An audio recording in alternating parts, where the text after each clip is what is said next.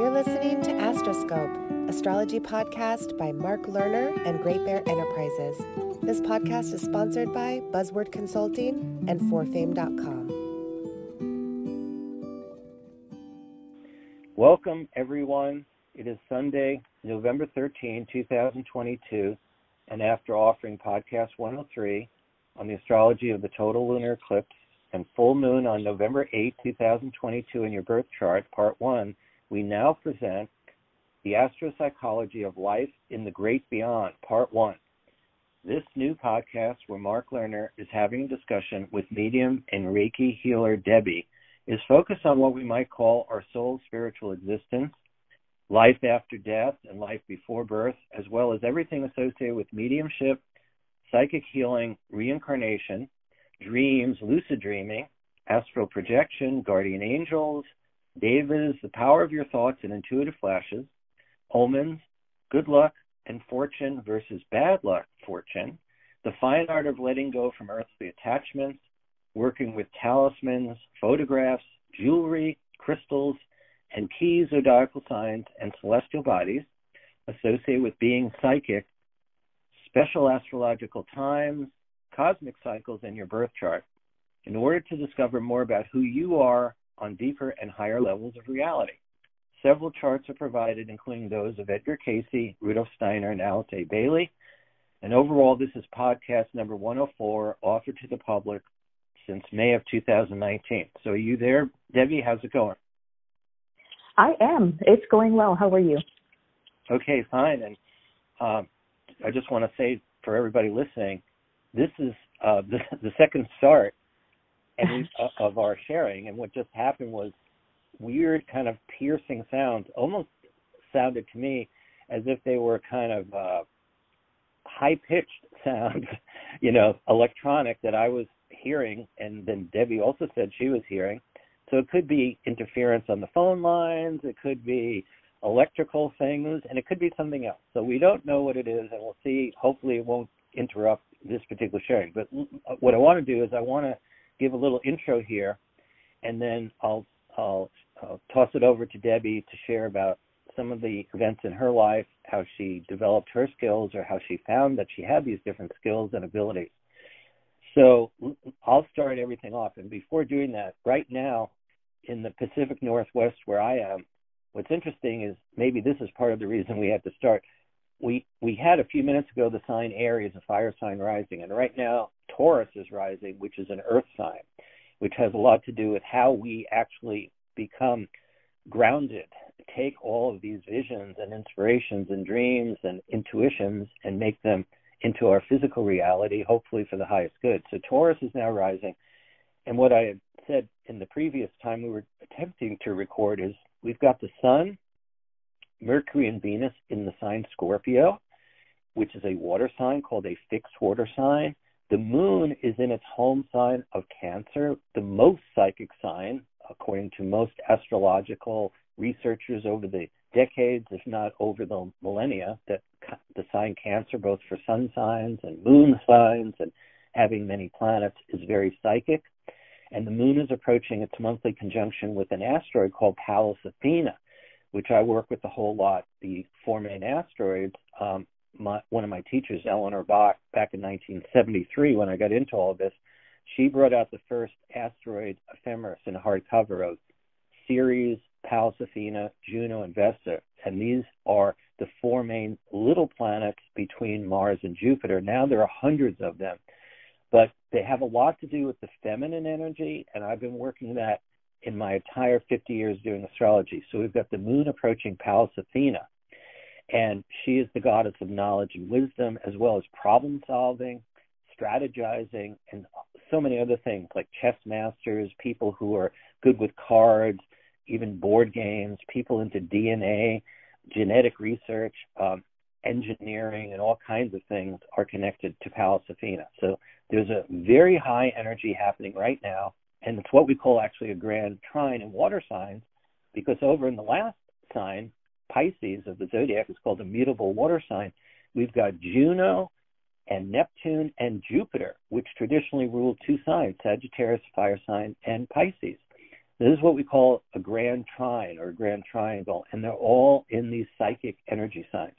So we'll talk a little bit more about this in a bit, Debbie. And let me just, I'm going to just share with the folks out there about some of the stuff in my life, you know, of why we're even doing this today and my psychic experiences, although I don't ever call myself a psychic in that traditional way.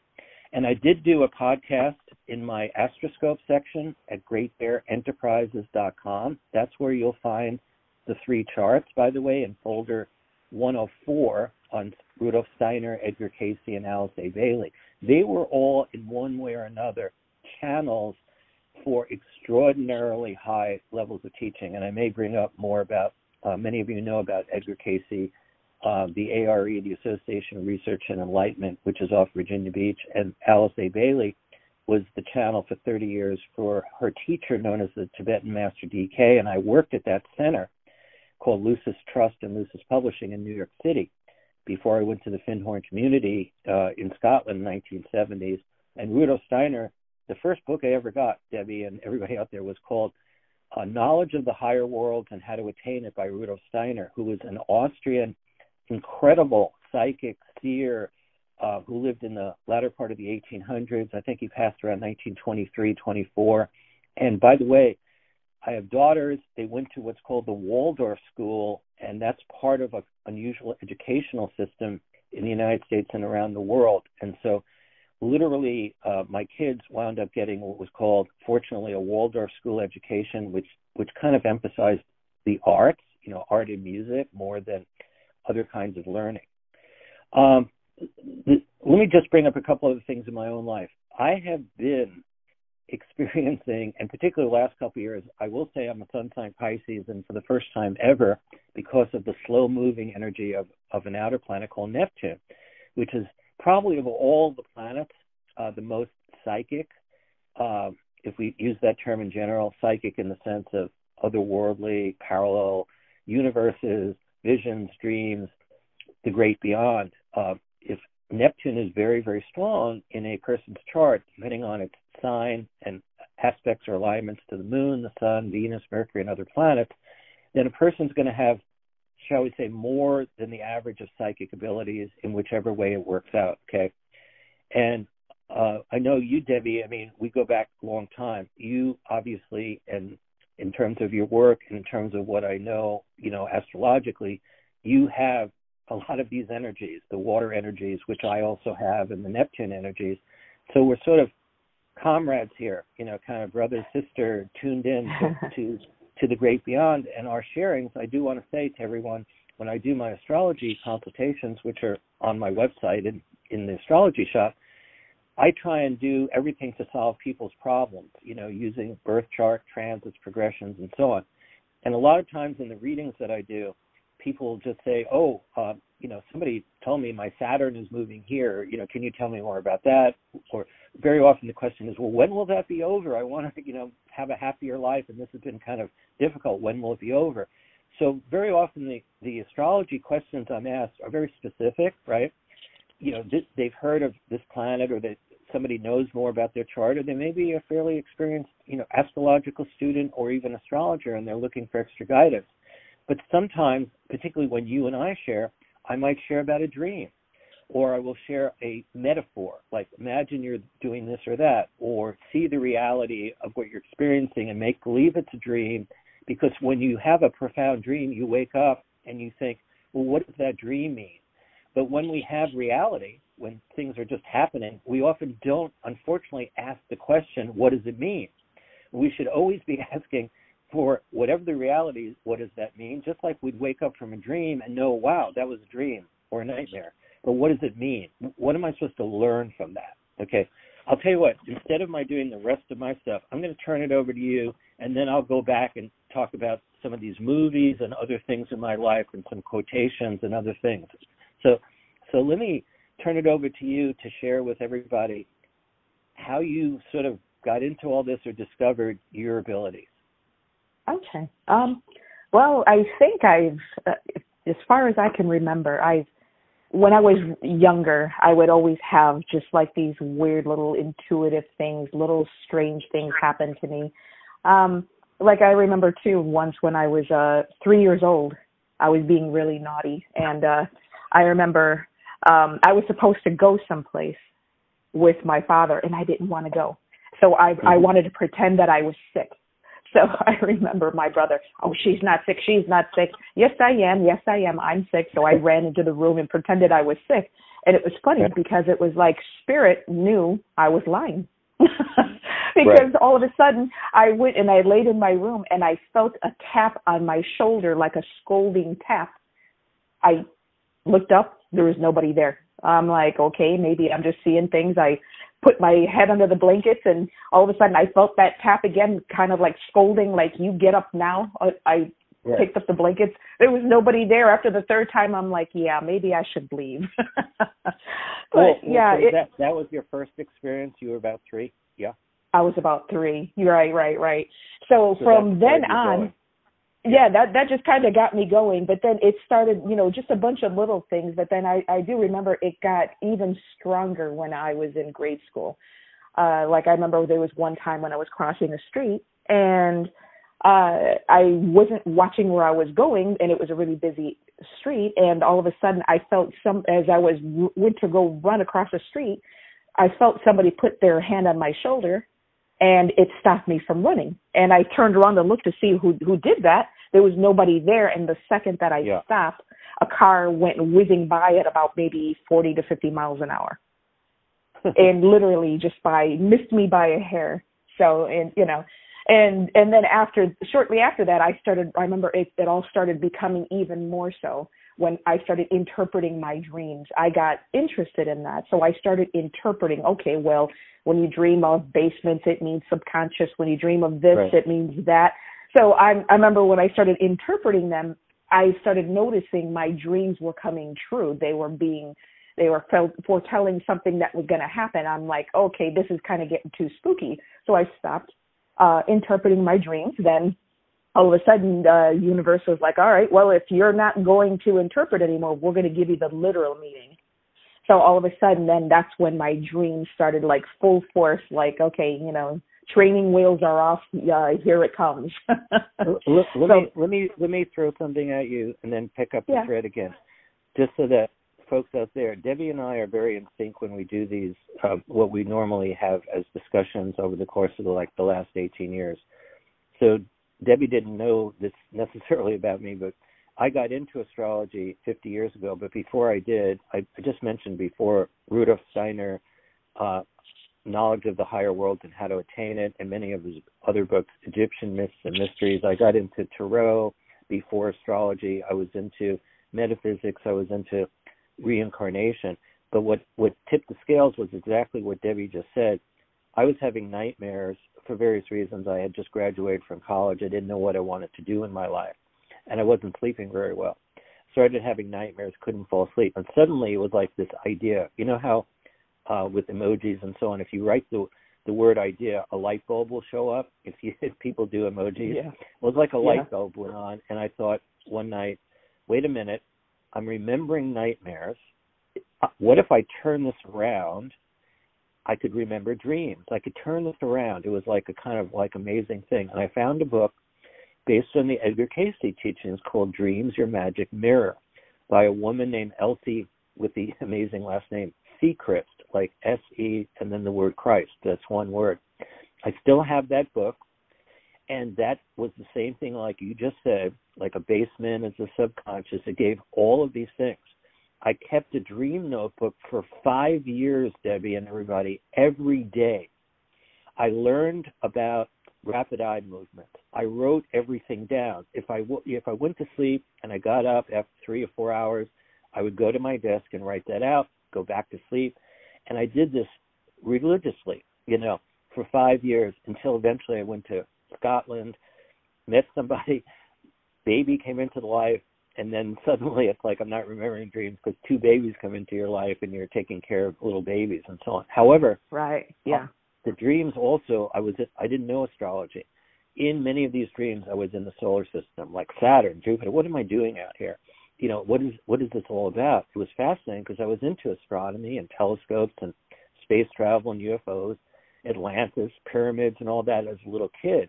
watching movies and so on. So I was already into all of that stuff, but no astrology. And then that led to astrology when I was 22, just past my 22nd birthday.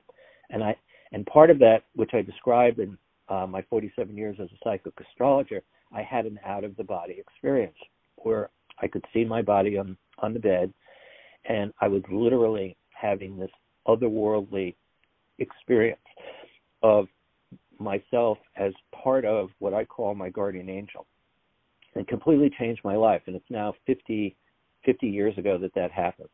And, and the other weird thing about it, and then I'll throw it back to you about dreams and, and how you develop more mediumship and Reiki and and so on, is that the weird thing about having this out of body experience 50 years ago, the actual vision made it feel like like right now I look back 50 years ago, why did it happen? But it's also simultaneously my higher and, and future destiny because the, the vision was of merging or my being a part of this guardian angel who is my feminine counterpart, like what I would call kind of twin soul or my soul essence, but feminine rather than masculine. And it was a beautiful vision of a of an angelic figure that looked like me but was female. And the other thing was, you go back to ancient Egypt, you hear about uh, uh, Osiris, Isis, and Horus. That was their trinity. So there was a whole sort of cult of Isis who was kind of this divine feminine figure. And in my vision, it, this figure that I merged into or I came out of and so on was wearing what I called or what I saw of a veil of stars. But when I wrote it down and when I experienced it, it wasn't as if it was a veil sort of of stars. It was a veil of actual stars. And you and I had a discussion earlier, and I won't go into all the details, yeah. about the reality of what is on the other side. And I would love for us to get to that after you share more. You know, like your experiences of like who's on the other side, what are they really doing as far as your experiences? Because I think this will be illuminating for a lot of people. So I turn it back to you and and your dreams and and and how everything else developed. I'm sorry to interject, but I just wanted. Oh, to Oh no, that's great. About dreams. Yeah, Go yeah. ahead. Go ahead. Right, right. Okay. Yeah, so yeah, so I believe just kind of like what you said. I I never realized, but but I guess uh writing down your dreams and interpreting them and paying close attention to them that does do something and I had no idea. You know, it just all came to me in that particular way. You know, I would I would notice that I was having actual real dreams and sometimes within the dreams it would only not only tell me of things interp you know interpreting things that could possibly that was going to happen but i was actually seeing actual events happening before they happened like i right. had a uh, a friend who uh husband had cancer and was dying of cancer then uh 2 weeks before uh her husband had passed all of a sudden i saw myself in a room as he passed and I saw the room, what was on, t- the TV was on. I saw what was on TV. I saw his Mm-hmm. family mm-hmm. members and everything. And then two weeks later, I, I went to the, he was admitted into hospice and then he died two days later into hospice. And, um, when I, I was actually there when it happened and everything was exactly as it happened. Uh, even when my daughter, uh, I saw her four years before she was actually Oh, born. wow. And the only difference, which was kind of strange, was that in my dream, she had black hair. And when she was born, she was born a strawberry blonde. Other than that, she was, I, she was identical in my Well, dream and what was, yeah. Maybe, the coloring four years earlier wasn't decided yet. You know, it's kind of like Maybe, I wondered. The, absence of color. Black is the absence of color. So it's not that you didn't know what the color was. It was kind of almost like a humorous thing from the other side. We're, we're going to give you a surprise. Black is not a color, right? It wasn't I- green. I had not thought of that. By the way, I need to tell you, you know, Yeah, this may, fine. you know, I, I was telling Debbie, uh, folks earlier that each of the topics that I mentioned, dreams, angels, if, if I'm not careful, if Debbie's not careful, the next like 15 podcasts will be on each each of these podcasts because this is where Debbie and I go with these discussions. Well, let me just mention briefly because you're bringing up so many things. And by the way, this is how all of our lives work. You talk to a friend, somebody who has different abilities than yourself. They may be more psychic, they may be less. Maybe you're more psychic than they are. They are. As you said earlier, so many people say, "You believe in all that crap?" It's like you know, and I've had this my 50 years. Like, you really believe in astrology? And I have to say, look, it's there's science to it. There's math to it. This is incredible work. As Isaac Newton said to Edmund Halley Sir, I have studied the subject and you have not. Sir Isaac Newton, the greatest scientist before Einstein, was actually an astrologer. So was Galileo. So was Kepler. So was Copernicus. That was from the first astrology book I ever read, the, Astro- uh, the Astrology of Space Age Science, okay, by this guy Joseph Goodavage.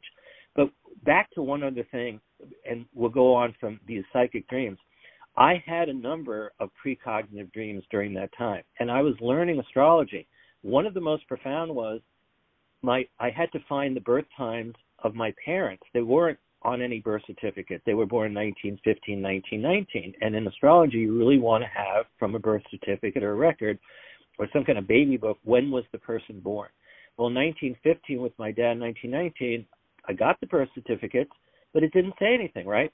So I, my grandmother on my mother on my father's side, my grandfather had passed before I was born my grandmother who had three children my dad who was the middle one my his older brother and aunt she was hard of hearing. And she was a pisces sun like myself. And i went to my grandma. I said grandma dave my your second born you know and she's nodding. And i said do you remember what time dave was born? Can you try and remember? You know what i mean? There she is like you know in her eighties whatever and she finally said something about 4:30 in the morning, and I work with that chart. Now, here's the other thing, Debbie. You're not going to believe this, and everybody, this is the most amazing psychic dream experience I ever had. Okay, my father was a doctor. I now I want to find out my mother's birth time. Her birth time was not listed. She was born early 1919. I asked my grandmother, my mom's mother. You know, I don't remember if my they were all into it. I just said, "Do you remember when mom was born?" You know, and she had two kids. And she said, I think it was around the middle of the afternoon. Okay, that's all she told me. She not on birth certificate. So get this, you're gonna this is a real wow with an exclamation point, like OMG, right? I go to sleep, I go to sleep and I have this dream that there's a knock on the door and my dad opens the front door. We lived in a fairly large house, usually went by the side door, but this was at the front door. This is in a dream. And right. a person asks, says, Someone's died. I don't hear the conversation, and hands my dad a piece of paper that he has to sign a death certificate for for this person, and he signs the thing. And um, I, in the dream, in the dream, I suddenly go from the top of the stairs where my room is, and I'm walking down. At, this is in the dream, and I see my dad standing at the door signing something, and then suddenly, this is right the the, the night after I asked my grandmother. You see, mm-hmm. and then I see not only my mom's birth certificate and her birth time on this piece of paper, which has nothing to do with the event of whoever died in the community where my dad has to sign a death certificate for somebody, and it shows my mother my mother's birth time. It's all in kind of calligraphy ink kind of thing as if this was like a scroll like ancient egypt or something. And then it shows also which i which when i woke up was scared it showed when my mom died along along with her death time now this was when this is 1971 72 and my mom actually just passed in 2017 Okay. Oh, what? Uh-huh. So so I wake up and I write this whole thing down, right? Interesting. It's so profound. Guess what happens? There's a knock on this is in reality. There's a knock on the front door. It's like a a weekend. That was what was weird. My dad was not always at home. He's home. It's like a Sunday morning. He goes to the door. And someone has died in the community and he has to sign the death certificate. And I never told him this. It was too wild and weird, but I realized wow. I've just been given my mother's birth time and maybe death time. This was so literal. So, and I've had other dreams, but this is the most profound. The other thing that happened when I was 22, which started ball rolling, was a kind of out of the body experience, and that was captured from a higher level. It wasn't like writing down a dream; it was just recording right. the out about. So you, you just awakened me to share that with everybody. And folks, please listen to Debbie's experiences and our back and forth and what we share the next time because I've never done this kind of sharing and I've been very tuned in. One of the things we do want to talk about, and I'll bring this up later, is things like feeling chilled or thoughts or as you can describe this, like you get a thought of something. People want to know, is it a voice? Do you see something? You know, they're all different ways. Dreams, right? Uh, as I just shared, this extraordinary precognitive thing. I would love a psychologist to explain to me, and I'm sure you know I would look at it jokingly. It's like you tell me how that even happened, what I just described, based on regular reality. There's no way that that's regular reality. And guess what? All of us have had this good fortune, omens, dreams, visions, what Debbie is talking about. So back to you. I just, you know, you just turned me on to that thing. Go ahead. Right. Now that's a lot of interesting, great stuff. You know, you know, I definitely want to kind of pick up too, like what you were just talking about, about when it comes to the mediumship, the intuitive stuff. I yeah. consider myself more intuitive. Mm-hmm. And it's funny because uh, it's kind of like what you had said before, uh, where you know when people think of psychics and everything else they you know they they think of people wearing turbans and looking at crystal balls and you know and yeah. hokey stuff and there's a lot of people that don't believe that you know there's such a thing that people do have these abilities and you know i kind of you know i kind of welcome those people who are not believers and the right. reason for for that i think those people are very important uh, mm-hmm. And the reason why is it's because it's kind of like they offer a checks and balances in the universe. Right. Because if everybody believed everything everybody would say, look look how we're dealing with stuff now in the world. you can't believe every you can't believe everything everybody says because not everybody is truthful and not everybody yeah. is telling you information that's correct whether it's you know, intentionally or unintentionally. So, you know, it's that's why it's I, I yeah. really appreciate and I like skeptics. Yeah. Healthy skeptics, right. of course. You know, because you know, you, you with everything, you have to have, you know, take everything with a grain of salt. You know, yeah. because again, you know, like for instance, what happened with us today when we were trying to record, you know, we kept, you know, things kept stopping us from from uh recording. You know, it, it we could have taken that one of two different ways. Okay it could have been like okay well the universe and you know spirits they don't want us to talk or whatever have you. Or we can look at it logically and pragmatically like well you know what? Maybe because i just got a new phone and it could possibly be that there's something wrong with my phone you yeah, know so we, we changed from aries rising to taurus rising which may have also yeah. been to ground the energy because taurus is earth. Go ahead. There you go. Yeah so all of these little things could have you know an effect on it. So that's why it's you know it's always important to keep yourself grounded and to you know ha- have everything kind of like the yin and the yang symbol you know where you know keep you know keep a healthy you know attitude when yeah. it comes to being skepticism but then also know that yeah there there are other things out there as well. But then always stay in the middle road. Don't be mm-hmm. a hundred percent in one don't be a hundred percent in the other. Being you know you know working in the middle 50-50 is a healthy way. Right.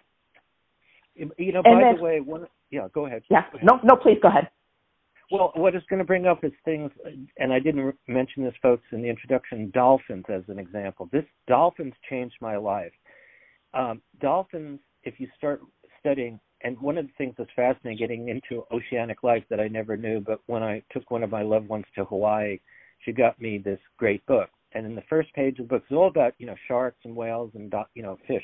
I learned the first thing which was really crucial. Any fish, when you think of just catching a fish or seeing fish or a shark, if they have a vertical fin, that's a cold-blooded creature. Their blood is cold.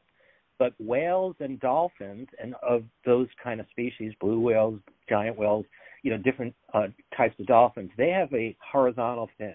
They're warm-blooded. not cold blooded. So the whole key in the fishing world or of anything that's swimming in the ocean, if they have a horizontal fin, they're warm blooded. And being warm blooded, they're mammals. Therefore, everything that we've heard about the intelligence, the songs of dolphins and whales and this incredible stuff in movies and stories and so on. Um, went to in 1994. I want to bring up, by the way, another thing. Many of you may remember the movie "It Could Be You" about um, I don't know if you remember this in 1994 about winning a lottery in New York, and it had Nicolas Cage and Bridget Fonda about winning this lottery. And oh, right. the, the, the movie star Rosie Perez, there were these numbers, okay, that she kept telling her husband at that point in the movie, Nicolas Cage. I'm going to spoil it for all of you if you never saw it, but it's back uh, 28 years ago. It's one of my favorite movies. Plus, it takes place in New York, and I'm from New York but what was amazing is that he, uh, Nicolas Cage, winds up winning the lottery, but not on the exact numbers that the wife Rosie Perez gave. It had to do with their anniversary, and supposedly he put in like 26 instead of 25, and she was really angry. But then the right his number, the mistaken number, came up. Anyway, the reason I'm bringing this part of it up later on, they go through a divorce, or they're going through a divorce, and there's a trial, and then she says my father gave the numbers to me in a dream to hand over to my husband so that she wanted to claim mo- the money in the divorce settlement because it was her father. And even though the the numbers were wrong it came from the father. So it sort of was more powerful you know even though Nicolas Cage was saying hey that wasn't our anniversary and she kept on saying the numbers came to me in a dream. And then in the movie they put in the daily news and they say you know whatever her name was number lottery numbers came from dead father. This was like on the front of the newspaper in the dream. And i'm just trying to share folks with they made this into a fantastic movie that was fun and exciting. It could be you. That was in 1994 and that's when i went to hawaii with my loved one and we went there because there was a conference on dolphins. So this whole idea of other intelligence on the planet equal or some cases beyond the human, right? Yeah. any rate, I just wanted to bring up dolphins and other levels of intelligence. Interesting. See, we're both water signs, so, so I just wanted to share that. Oh, that's yes. There you go. That too. can you can you share about like um, we can get into this about how you actually experienced this because so many people, you know, there's so many controversies, and I was going to bring this up. You know, there's so many TV shows and drama shows uh, where, like in the court ones and law things, well, we're going to get this person off. They did a terrible act. Maybe they hurt somebody, or even worse, and they're they're being tried. And the the defense counsel is trying to say, well, they weren't in their right mind. They heard a voice. It wasn't who they really are in order to get them a lesser sentence, right? They weren't right. in their right sense of th- thinking process and then the jury and the judge have to say well what was true like you just brought up truth. Um, i happened to grow up reading the world almanac with statistics particularly with sports and so on. So when debbie when you just said this has been so crucial the last so many years where people sometimes say something like here are our set of facts well, facts ought to be facts. Like math is still two plus two equals four. It's not five if you believe that. If you want to say, well, it's not really four because it's mathematics. And astrology is really sun, moon, planets, twelve signs, all these different alignments, trines of 120 degrees, oppositions of 180, and so on. It, there's all this geometry that's based on mathematics, and that's the beauty of astrology. We might not call it a science, you know where if you reproduce you know all these events like in physics it, we can't reproduce everything in astrology because time goes on planets keep moving. But the system by which we use it is mathematical. It's geometry. It's like applied geometry in a cosmic sense. But how do you pick up? Is it is it a voice? Is it a vision? Is it a thought? Can you describe what happens for you? Yeah yeah. People people ask me this often and you know, from what I I remember hearing, you know, a lot of people get these, you know, they're these signs, these the different, you know, methods. It's it's different for everybody. Um, right. But I know for me myself, it comes in different ways. It comes uh, sometimes as just a knowing, just like you know, you you just know, you know, the person that you know that is your mother. You just know that that's your mother You know, no matter what anyone could say, nope, that's my mother. You just you just know. You you know without without knowing why you know something. You just know it as a fact. Um, other times people will say you'll they'll see things in their mind's eye. I used to always be like, what in the world does that even mean? But apparently your mind's eye is your memory.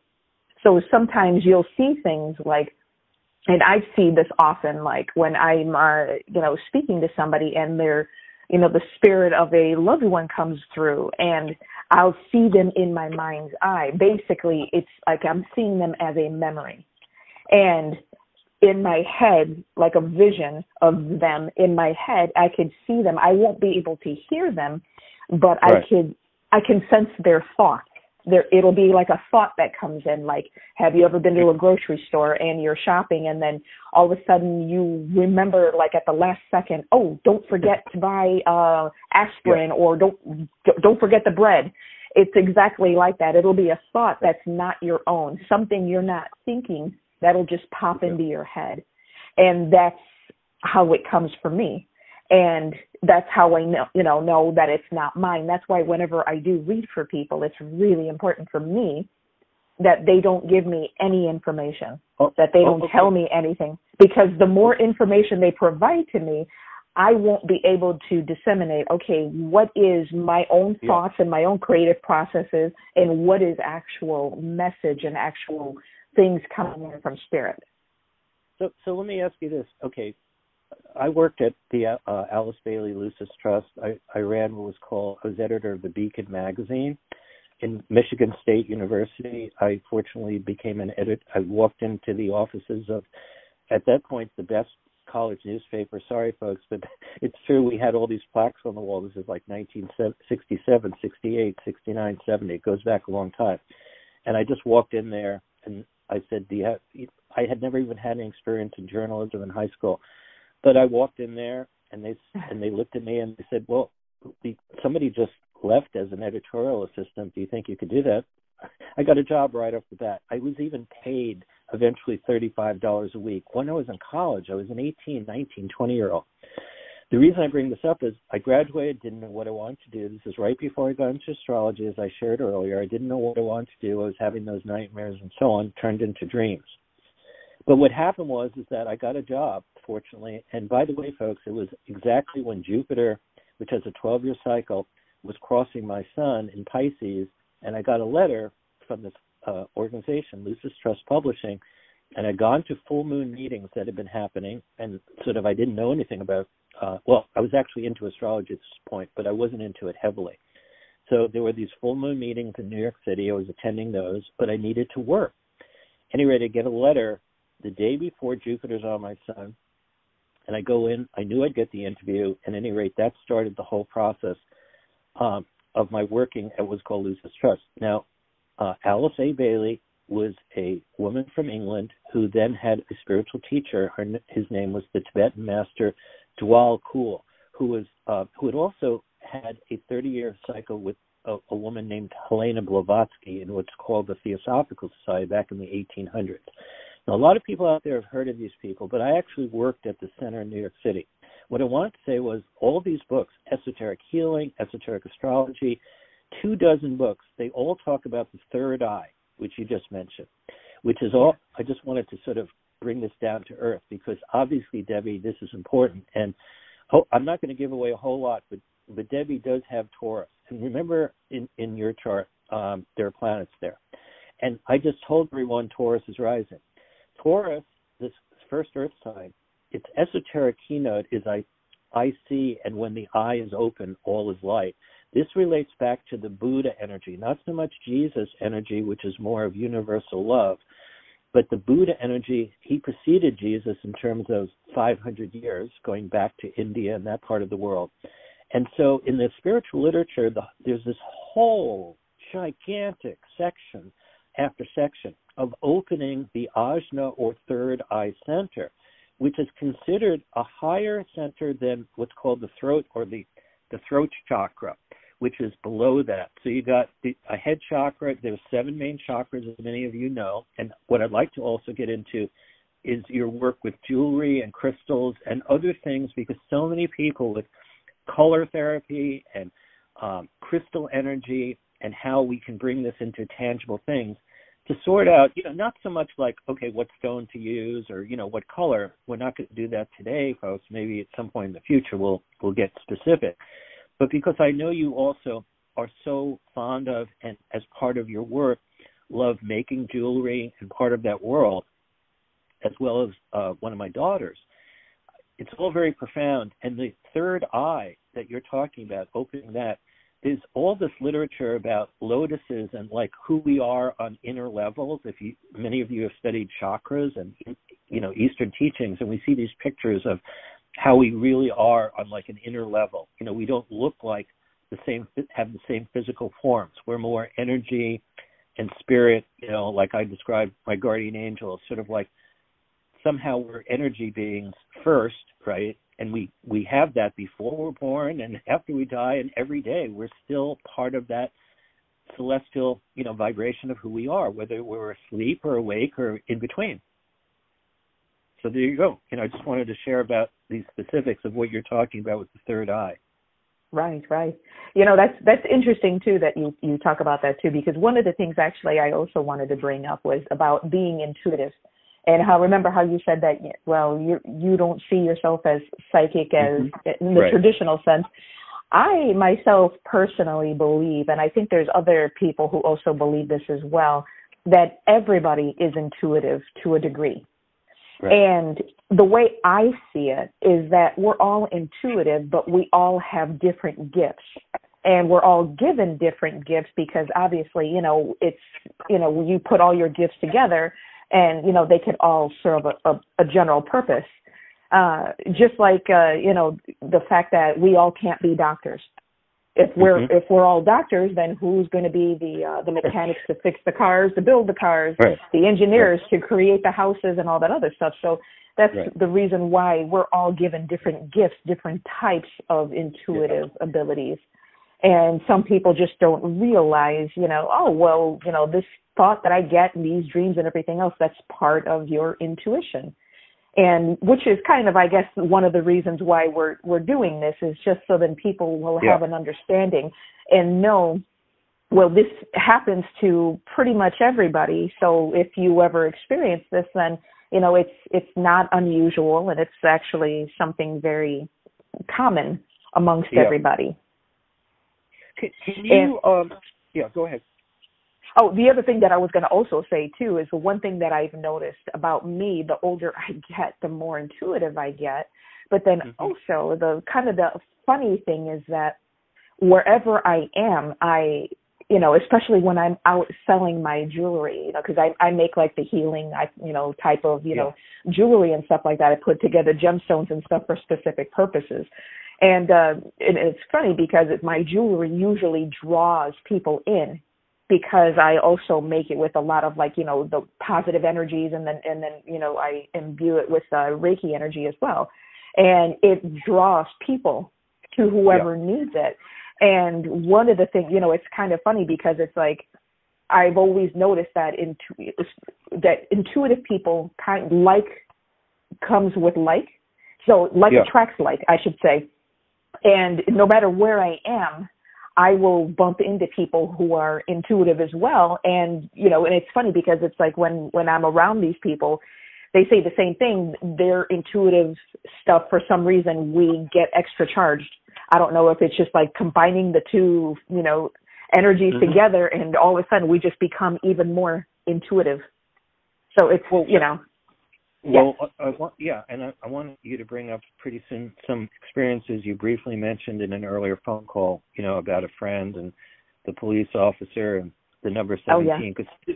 you know a lot of people hear about psychics. You know, and I'm not. You know, I mean, Debbie and I are close, so this is the reality. There are people I've heard of, Kevin Ryerson. They're around the world. You know, different people.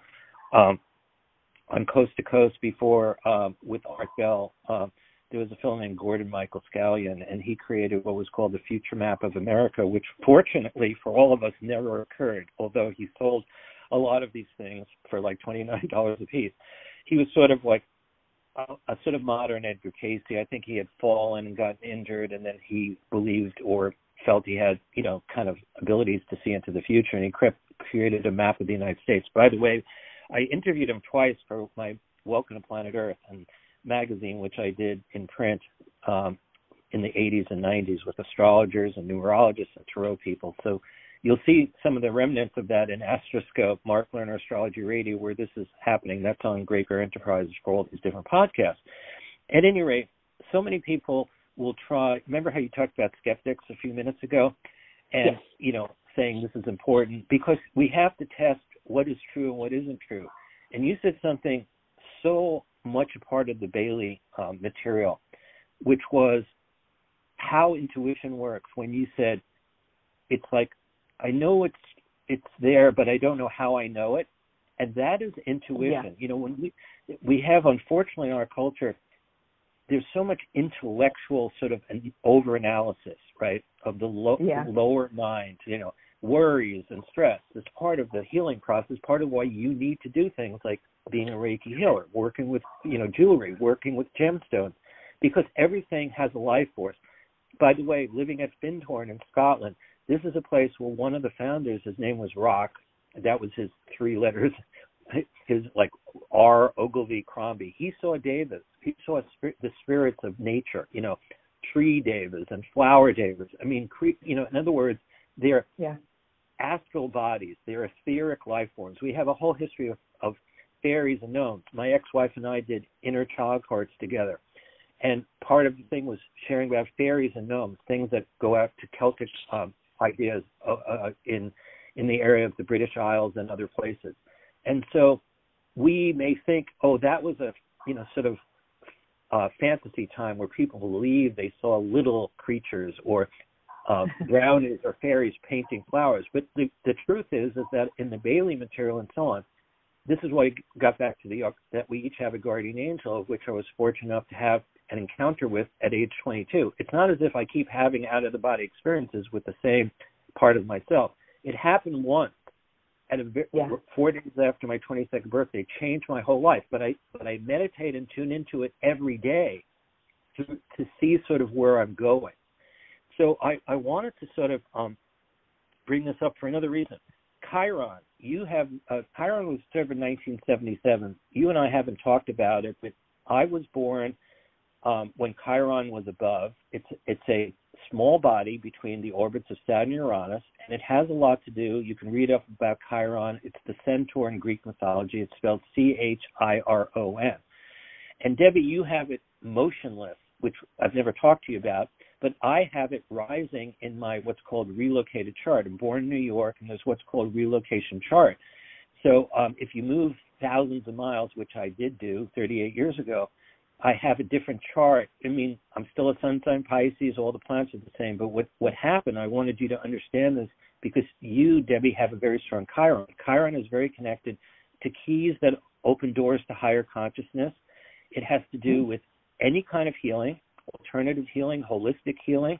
It has to do with um, being mavericks, being like I said this to you earlier. Some people are not really, even if we have to work in the real world, we're not Yeah. cut out for it. We have other abilities that if we can translate that into sort of doing our own thing, because it's what we love to do, and we're Yeah. here and it's our higher destiny to do it. This is often why a lot of people have, and you know this as well, heart conditions, stress conditions.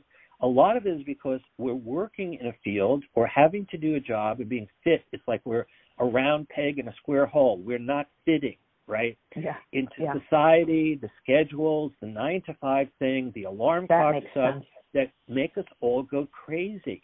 And look at it like now, after the pandemic, whatever we want to believe, people are moving around, they're moving from one state to another.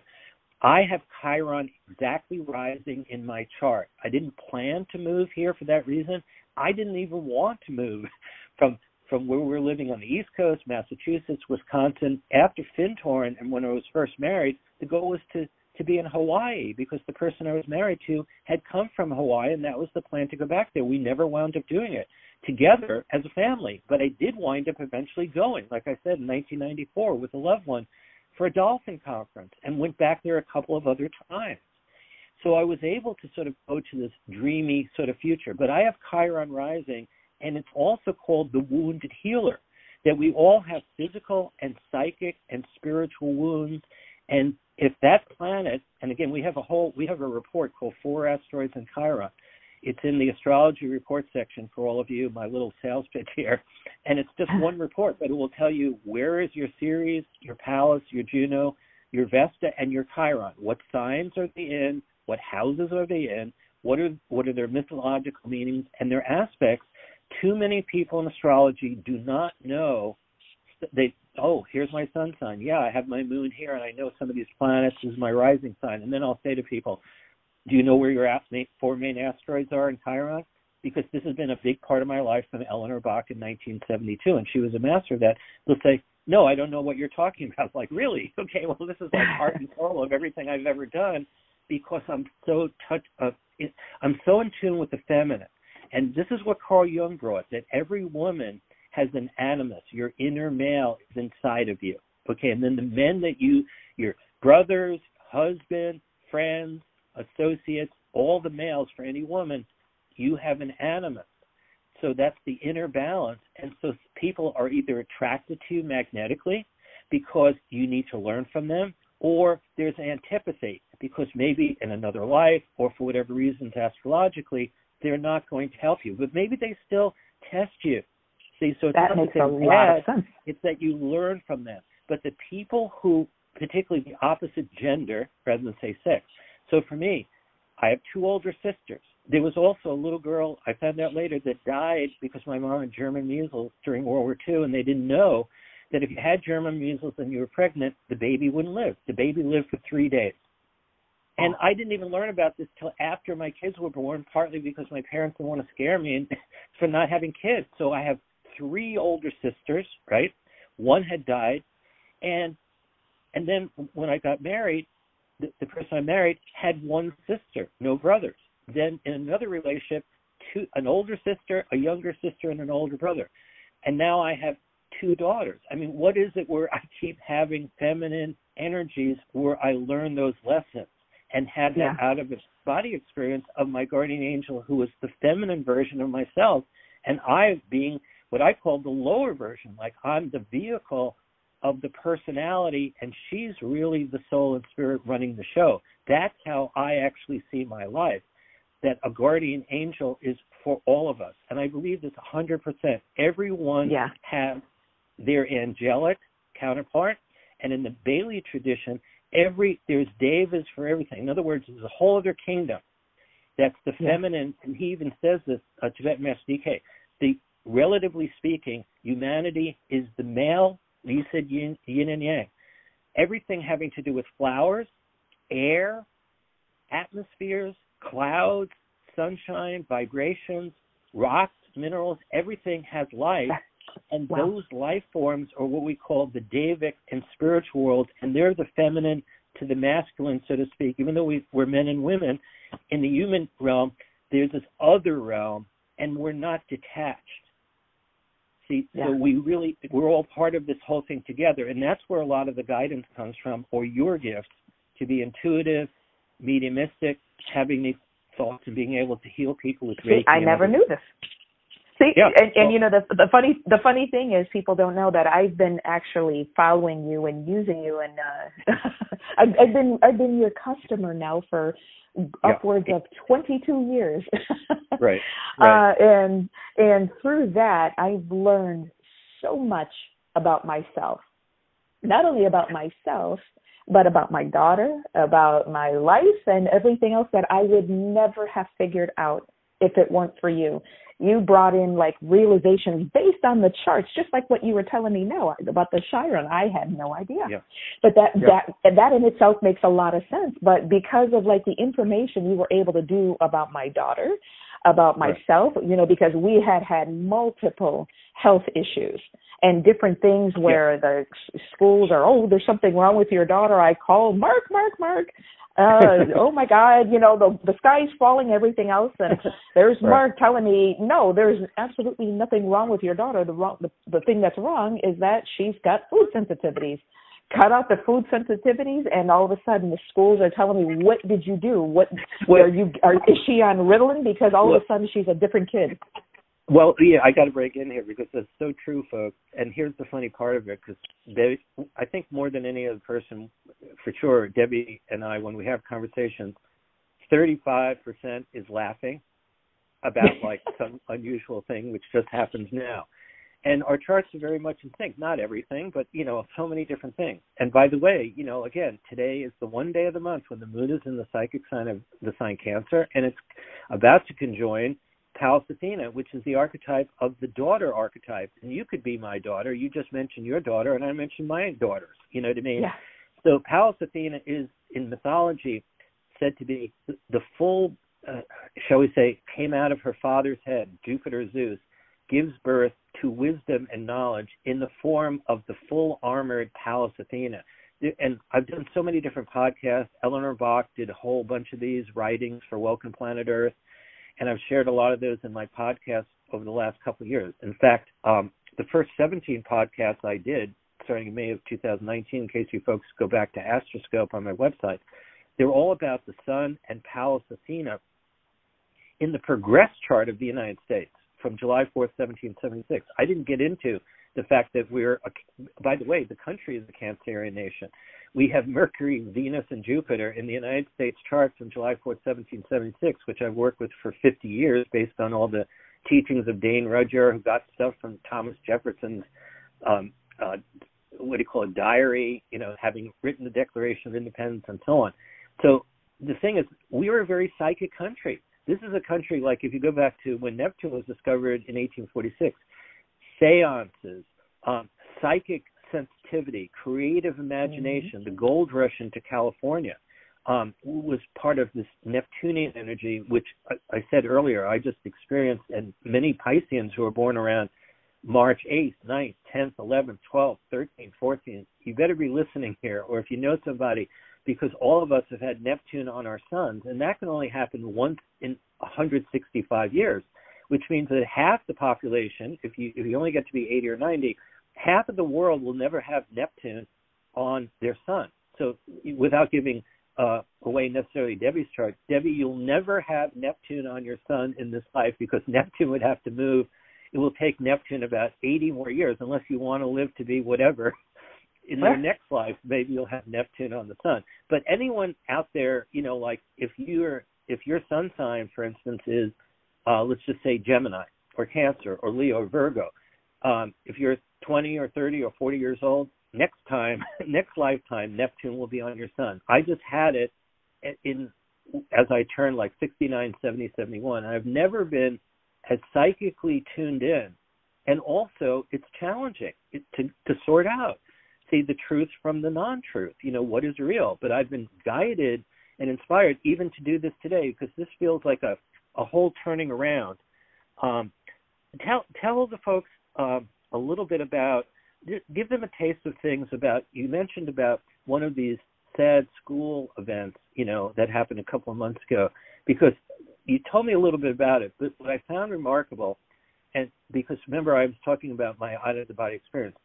What you seem to describe was both seeing something see what i mean before the event. Remember i was talking to you folks before about the dream i had of the birth certificate and all that and then it actually occurred a precognitive dream so tell the folks what happened the day before this occurred and what you saw or what you experienced. I'm sorry, which oh, on which event? I was talking about. Yeah, the things. school, the school event, the school shooting oh. event. Oh, Uvalde, Uvalde. Oh, yeah, that was kind of strange. Yeah, because see the with with my I've got so many different strange little abilities that I've just it, it seems as though like as the years go on they they get stronger and stronger and then there's more that develop more that i see more that's shocking to me.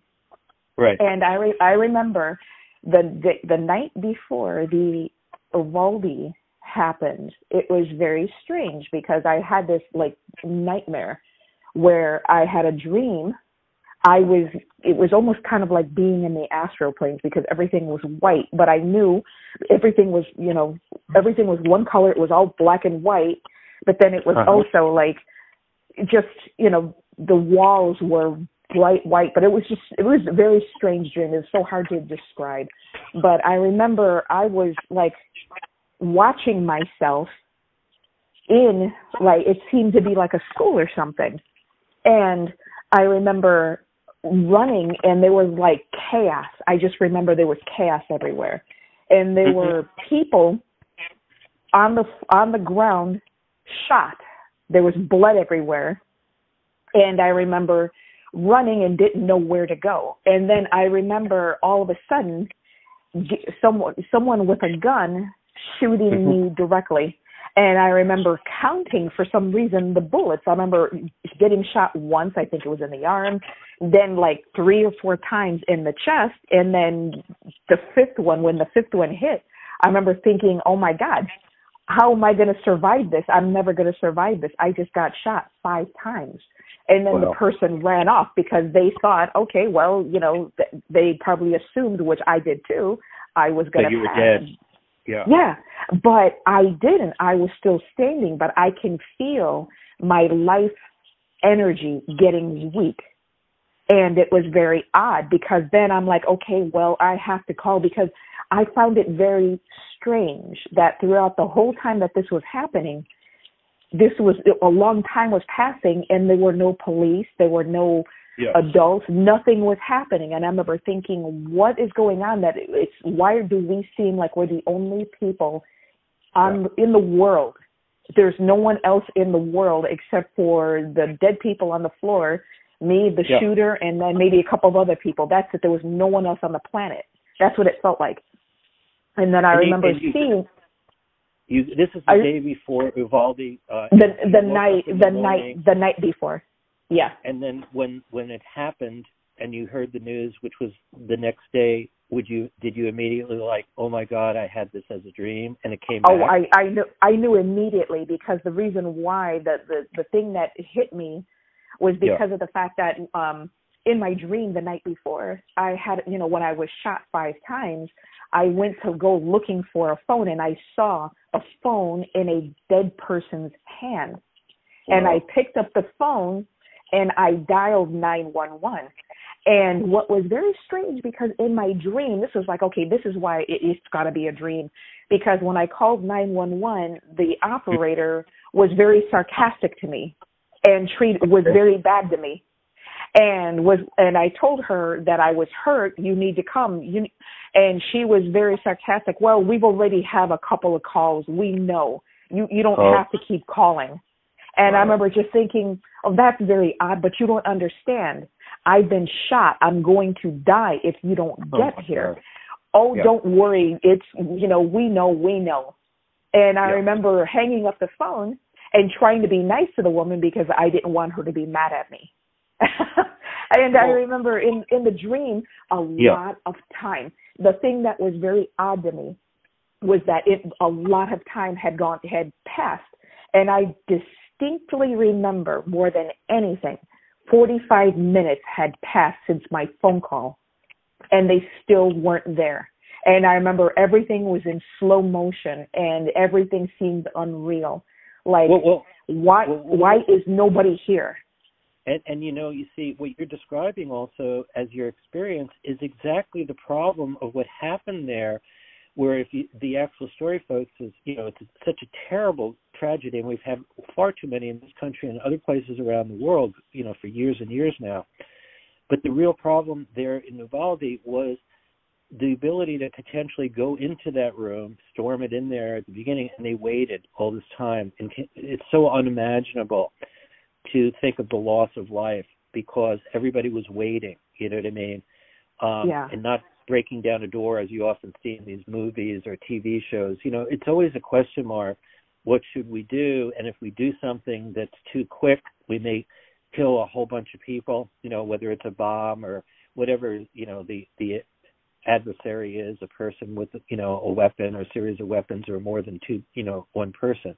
But what you're describing of the slowness of the thing, you know, and your individual thing is kind of precisely the real problem of that. It wasn't like, oh, hostages were taken and there was nothing anybody could do about it. This is the kind of thing of waiting and waiting and waiting, where the person on the other end, like you're describing, is sort of invalidating you.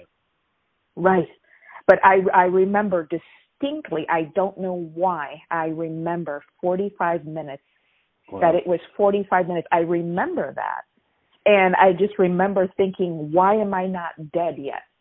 that yeah. doesn't make yeah. sense. Why am I still alive? I can't be alive. I shouldn't be alive. And, and, and I remember be, thinking that. And and unfortunately, in that particular thing, we'll never know how long some of these people, some of the students, or you know, I think there was a teacher or two as also died. But most of there were students in the Uvalde event were literally dying. You know, yeah. While and if they would have gotten there earlier, right? And the yeah. the fact that we'll never know, and in your dream, it's kind of this uncertainty that you're experiencing, so that when the event actually happens, you basically. And by the way, there were these books called Seth Speaks. Um, if and then there was a sequel with a woman named Jane Roberts. Um, I just this isn't even in my notes. There are so many notes that I don't want to share with you for hours, and I know we got maybe another half an hour for today or something. But there were these books, and in one of them, I remember reading this in the 1970s. Again, it was called Seth Seth S E T H Speaks. The woman was Jane Roberts, and she tuned into this entity that she called Seth in one of the little stories, I remember reading this on my lunch hours, talk about having little jobs because over the years, Debbie and I often talk about different kind of work things that she or her family members are experiencing. You know, got this job, need to start. You know, is Mercury retrograde? Is it not retrograde? You know, what do I do? You know, what is the starting time, which is part of what we call electional astrology of choosing auspicious times, whether to start a job, get married, buy a car. You know what I mean? do a mm-hmm. financial transaction, there's all these good times which I have in my astrology cosmic calendar, the thing I've done for 41 years. And by the way, you can have that on your iPhone um, or Android phone for free, or subscribe pennies a day. It's called Astrology Cosmic Calendar with a K. So please get into that while we're, we're having this discussion. So here's what Seth Speaks said at one point, and this is fascinating from what you're saying with the dreams and my dreams and everybody dreaming he gives he gives an example of I'm not sure why he does this, but he says, imagine that there's gonna there's a fire in an apartment building in a big city, right? He says is that every single person living in that apartment building, the night before or a couple of days before, either through a dream, in other words, let's say there's a faulty wire somewhere in the building, you know, or arson is going to happen, whatever it is. But let's just say it's an electrical thing that's about to happen, you know, 48 hours from now. All right.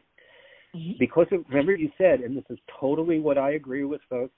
Past, present, future, they're all all simultaneously happening. It's just that we're in a chronological world. And by the way, Chiron, which is very strong for Debbie and very strong for myself because it's rising out here in my chart, is the, also the planet of what we call the Twilight Zone, which is the fifth dimension. Just like the show, The Twilight Zone, with Rod Serling. He actually was born, the guy who invented the show he was born when Chiron came back in the U.S. chart, which is in the sign Aries, and uh, he was born in 1924. And after 50 years, which is a Chiron cycle, he died when Chiron came back, what's called his Chiron return, and it came back in the U.S. chart. Rod Serling was a great screenwriter.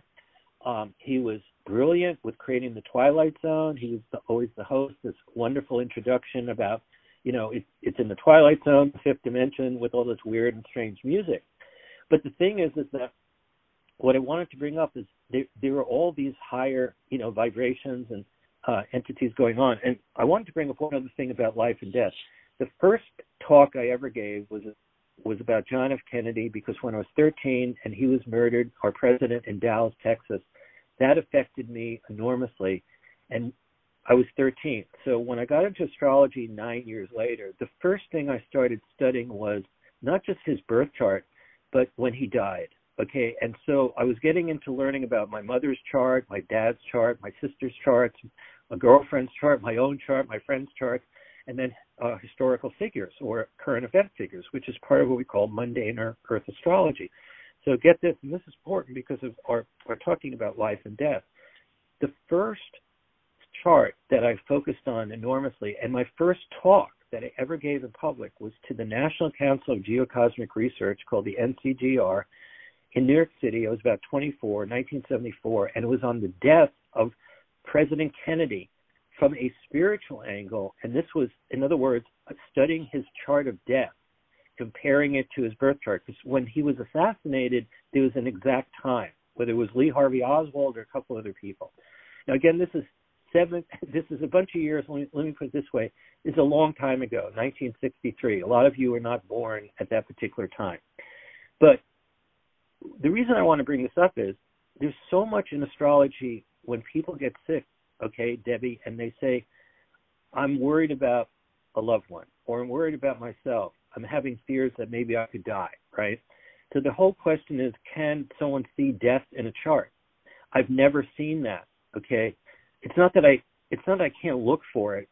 I believe in miracles. I have a book on my like one of the things I got into a long time ago was In Search of the Miraculous by P.D. Ouspensky, who got into spiritual teachings. He was a Russian mystic, and he studied what was called Gurj, uh, George Gurdjieff. These are all mystics, okay, and seers like Rudolf Steiner and Edgar Cayce, Tibetan Master D.K., so many other people that many of you are familiar with, and teachers from India and China and all over the world, including America. I also am very close to the teachings of the Dalai Lama. Okay. But what I wanted to say was the life and death of President Kennedy, I was tuned into from the beginning, not only the life chart of people, but people would come to me with the death chart, you see, of somebody, or I studied the death chart when a historical figure would die.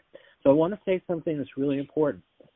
When we're born, our birth chart, it was a show called What's My Line on TV, okay, back in the 50s. People like Marilyn Monroe, Joe DiMaggio, you know, you know, whoever would come on, the the four contestants would be blindfolded and the person would write their name. There was an audience and everybody would applaud and that person would sit next to remember Joe DiMaggio, the famous baseball player was on. And they'd start asking questions. And Joe DiMaggio would, would talk in kind of a squeaky voice so they couldn't tell it was Joltin' Joe DiMaggio, this famous baseball player who was married to Marilyn Monroe. At any rate, so they'd say, "Are you famous because of such and such?" And he'd say, "No, no," you know, whatever in a weird voice. And then somebody would finally catch on, you know, like something. Could you be a sports, you know, someone involved with sports? And they would be like, "You might be right," you know. And then finally they would say, "Are you Joe DiMaggio?" And then they take off the mask, and that would be it. And then you know that was the show, right? Right. It was called "What's My Line?" But having watched that as a kid, the way I see this as a metaphor, Debbie and I do this a lot where she'll talk to me about something and I'll say, okay, imagine that was a dream. What does it mean that you had this event? You know, that you're in turmoil because you need to figure out a job thing or something about your daughter or your husband or, you know, what's the next step of your transits? And I'll suddenly talk about a metaphor. Again, like you're on a deserted island with you, your your husband and your daughter. Here's you know, here's what's going on. And and it will all sort of make sense because you create a kind of image that's like a dream image. So what right. I want to say is that all of our birth charts, everybody listening, we all have a birth chart. This is kind of like your spiritual genetic code. This is, if we can interpret it correctly, your sun, your moon, your planets, your asteroids, your Chiron, signs rising. This is our blueprint of who we need to be and how we fulfill our life journey. When you die, okay, whenever that is, and as, as I said, you know, don't contact me for and say I I I need to know when so and so is dying because I don't do that because I believe that like Jimmy Carter just had brain cancer and he's still alive. He's born in 1924. He's 98 years old, right? He beat cancer, right? Some people that's what happens. And uh, you know, in a moment I want you to describe something about the hospital visits of the friend, right? And what happened. So I'll lead to that. At any okay. rate, w- the amazing thing is if we know the time of death, particularly of, of current event figures, and I often look that up, the death chart set is is is not how my life was. It's basically not the plan of life. It's saying how well did I do with the birth chart that I had so many years or decades before. So the birth chart is all in physics we call it potential energy. Okay, this is your potential and the kinetic energy is like taking potential of who you are and saying, here's what how you can manifest it. So when you die, it's like leaving the stage of life, like a baseball player retiring, right? Or a celebrity, you know, like how many times did Frank Sinatra, and this is true, say, this is my last tour, right? and then he he couldn't resist it, so he'd come back. Frank Sinatra's back. You know, same thing with Barbra Streisand, who was born in like 1942. I studied her chart. How many times are you going to come back? I'm not saying this negatively, but you know, the people who are part of these musicians says you can do it again, Bar- Babs. You know, like or Frank, we, your fans want to see you one more time. Come out of retirement, right? And this is this happens all the time. I mean, look, even now you got like Crosby, Stills, Nash and Young or something. Ringo Starr and his band of whatever it is. He's he's born in 1940. He just got sick. He's 82 years old. You know Adele and these other people, Celine Dion, like they're in Las Vegas and they have to cancel out their shows because they don't feel well, right? But it's like they keep being reborn and then doing these things. But the chart when a person, a loved one of yours, uh, a family member, or a friend when they pass away, if you know the time, it's kind of like a way that they can communicate. Here's how well I did with what I had when I was born. So, could you tell that story particularly? Um, you just told me briefly, because there's, yeah. a, there's a reason why I want to ask this. It has to do with people who are dying with hospice, and there's a particular reason I want to ask this because of a loved one of mine who was on a fentanyl drip you know, a lot of people, because of their pain, they're put on morphine and different things in the past. And I want to ask this question having to do with two things that you shared with me earlier. One, one is about life on the other side, which connects up to the friend about what what happened with going back and forth in the hospitals. Can you explain right. what happened? Yeah, about your yeah, friend. yeah, yeah. Yeah. Well, I had a friend whose mother had been pretty sick for quite a while, quite a number of years, five, six, seven years or something. And she would always like uh get to the brink where they'd rush her to the hospital. Oh my God, this is it, this is it. Then all of a sudden she'd wake up and, you know, after being close to a coma and she'd wake up all of a sudden like, I'm okay, I'm okay. And all of a sudden, oh, well, here she is again then she'd go home and right. back and forth it was constant back and forth with her. And he would tell me this all the time. It's like and he would joke and he's like yeah you know our family is just like yeah you know well mom's in the hospital again. Well yeah she's you know back there again but you know she's coming back she's coming back home soon. And and they didn't understand what was going on. And then one day finally after years literally years of going back and forth to the hospital she had passed. And he mm-hmm. was all sad and he was uh telling me about it all of a sudden i you know because being intuitive being a medium i kind of connected to her. And yeah. i didn't we we never spoke that much about his mom. And so i didn't know too much about her. I met her i met her a couple of times but that was you know about it. And then he he moved we moved apart but we still kept in touch. So when uh-huh. he's you know so all of a sudden i started seeing in my mind's eye the situation. All of a sudden i was like her as she was getting ready to pass and right. without without her speaking to me she gave me the information and i the knowing the intuition right. i just knew what was going on the reason why she had been back and forth is because she had been so close to death but she was afraid of dying is what right. it was she didn't know what to expect on the other side and it was frightening for her which of course mm-hmm. it would be for a lot of people that you you know who don't really right. know what to expect you don't know what's going to happen on the other side so she was back and forth and you know she had her different religious beliefs and I don't exactly recall what she was her religious beliefs, but she right. she dabbled in just a a lot of different religions. You know, she would just look into. Yeah. And I and I remember I was when I was watching her, I was her, and okay. it sometimes I would be her, and then sometimes I would see her, and okay. I remember seeing her like just before you know like oh no i don't want to i don't want to die. I don't want to go. I want to go back home. So then she'd pop back into her body and that would be it. Then there would mm-hmm. be times where she would pop back out and she would like then it was like a veil is the best way that i can describe it. It was a sheer curtain. And she would she finally uh came to this curtain and she was always too afraid to go near it like no no no okay. no no i'm too afraid i don't want to go near it i don't want to go near it so then one day she decided let me just take a peek because all of a sudden she can hear music She can hear laughing. She can Right. hear a party happening. So she opened the curtain just a little peek Right. and she and I could see what she was seeing, which was all her her family members who had passed before. They Right. were having a big old huge party. And the funny thing was just the knowing without anybody saying, I knew they were having a party for her. And because from what I could I could sense what was going on was that Yeah. she was supposed to have passed a long time ago, years Right, before, she's but she was too She's afraid. She was too afraid. So they wanted to make it like fun for her. Like, yeah, so Right. it's not scary. So look what you're missing. Look what's happening. Look look this Right. is what it is. It's not scary. It's nothing to be afraid of. And her mother, which is, you know, my friend's grandmother, was there cooking.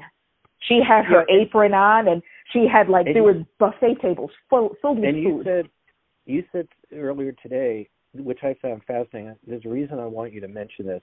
You it was great. You said, "Oh yeah, Mark, there's actually cooking going on. It actually goes on." Sure. You said, "I don't know how it happens," but the reason I want to bring this up for a moment and have you tell that part of it because I was so fascinated. Because then I told you, look, so many of the women in my life, going back to my mother's mother in particular, who was like the big cook and baker, and my mom did a number of things, including meatballs and hamburgers. But my grandmother was like, if I had stayed on the East Coast, I would be like, um, let's put it this way, whatever is overweight for a man, and I have issues. I have a strong Jupiter at my birth, so you know I'm not too overweight at the moment. A couple of years ago, was you know more, but I would have been like somebody who was very uncomfortable because the cooking and the baking was like unbelievable, Yeah. right? Oh, And yeah. I've had this Oh, yeah. my whole life. But here's what I wanted to say. In the Alice Bailey books, again, the Tibetan Master DK, and by the way, for folks, um, I don't know, get any money for this. These are my friends.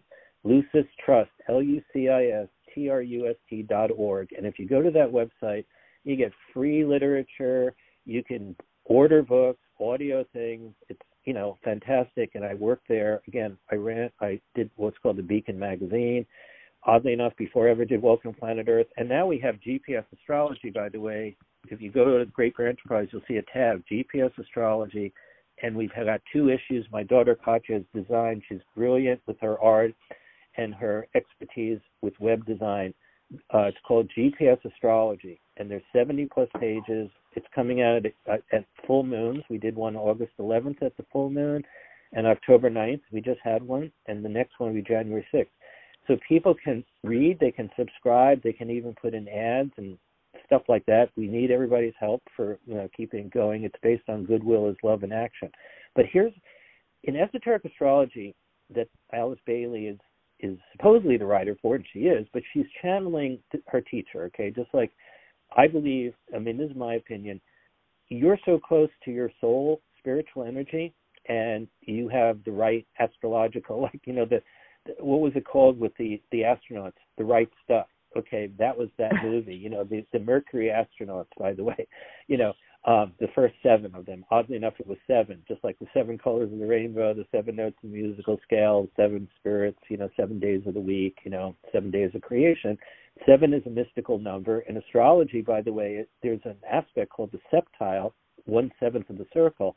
And I, when I do readings, I will do these things. I will look at what are called minor aspects. They're not minor; they're just very spiritual, like quintiles, one fifth of the circle, which makes a five-pointed star. Septiles are one seventh of the circle, which would be like seven points that would make a seven-pointed star. So they're part of astrology, but it's sort of like a, a subtone, just like what we're talking about. You know, life before birth, after death. You know, uh, looking into the great beyond, angels, you know, devas, dreams, visions, you know, like where is all this happening? Why do we see things before they seem to happen in chronological time? The Tibetan master says something that is exactly what you said about the cooking. Like you, you startled me this morning when you said, "Oh, Mark, they, you know, like they have stoves. You know, like they're making this food, right? It's like it's not just like an imaginary feast. It's like these things are happening." And I, I want to comment on this for everybody because what we we so much of us, unless where like the Tibetan master D, DK or the Dalai Lama or a guru or so on who who keep telling their disciples and neophytes the other world is more real than this world. This is the world of it seems like this is tangible and this is one of the hardest things for us all particularly in the western world you know as opposed to in China they go back, you know, thousands of years, the emperor, the empress, heaven and earth, you know, same thing in India and so many other cultures, same thing Native American culture. And Atlantis and Lemuria and all these other, you know, ancient kind of energies, ancient Egypt, there are these belief systems and star, you know, constellations, so on, that are so profound that we have lost in I'm not just saying America, but kind of in Western culture, you know, dollars and cents.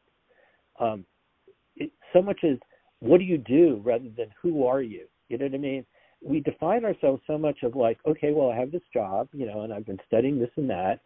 Is that really who we are? You know, as a soul, as a spirit, as a soul infused personality. And I think this is part of the disconnect of what you're talking about, what I'm talking about, and why dreams are so important.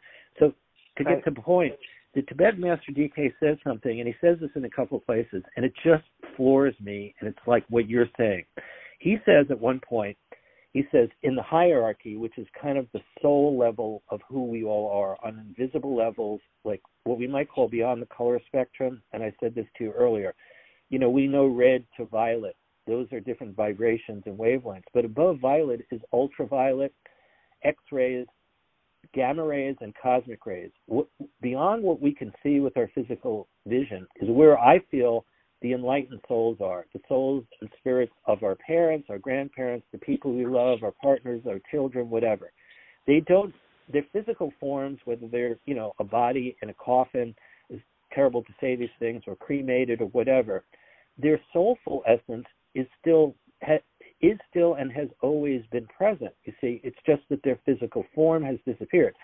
Same thing, without getting too much into the shadow of life, I believe that those souls and spirits who are either trapped through uh, very negative kind of things, whether it's like they've abused alcohol or drugs, you know, so much, or some kind of hooked into something that they can't pass on, and we could do this maybe in a part two or part three, that they're below the red level. In other words, we call infrared, yeah. television, radio, microwaves those are all useful things in our lives watching TV. But you know how TV, it's like it's like AM radio. There's ad after ad after ad. If you watch HBO or something else, they don't generally they might have a little bit of ads, but not during the movie. You see what I mean?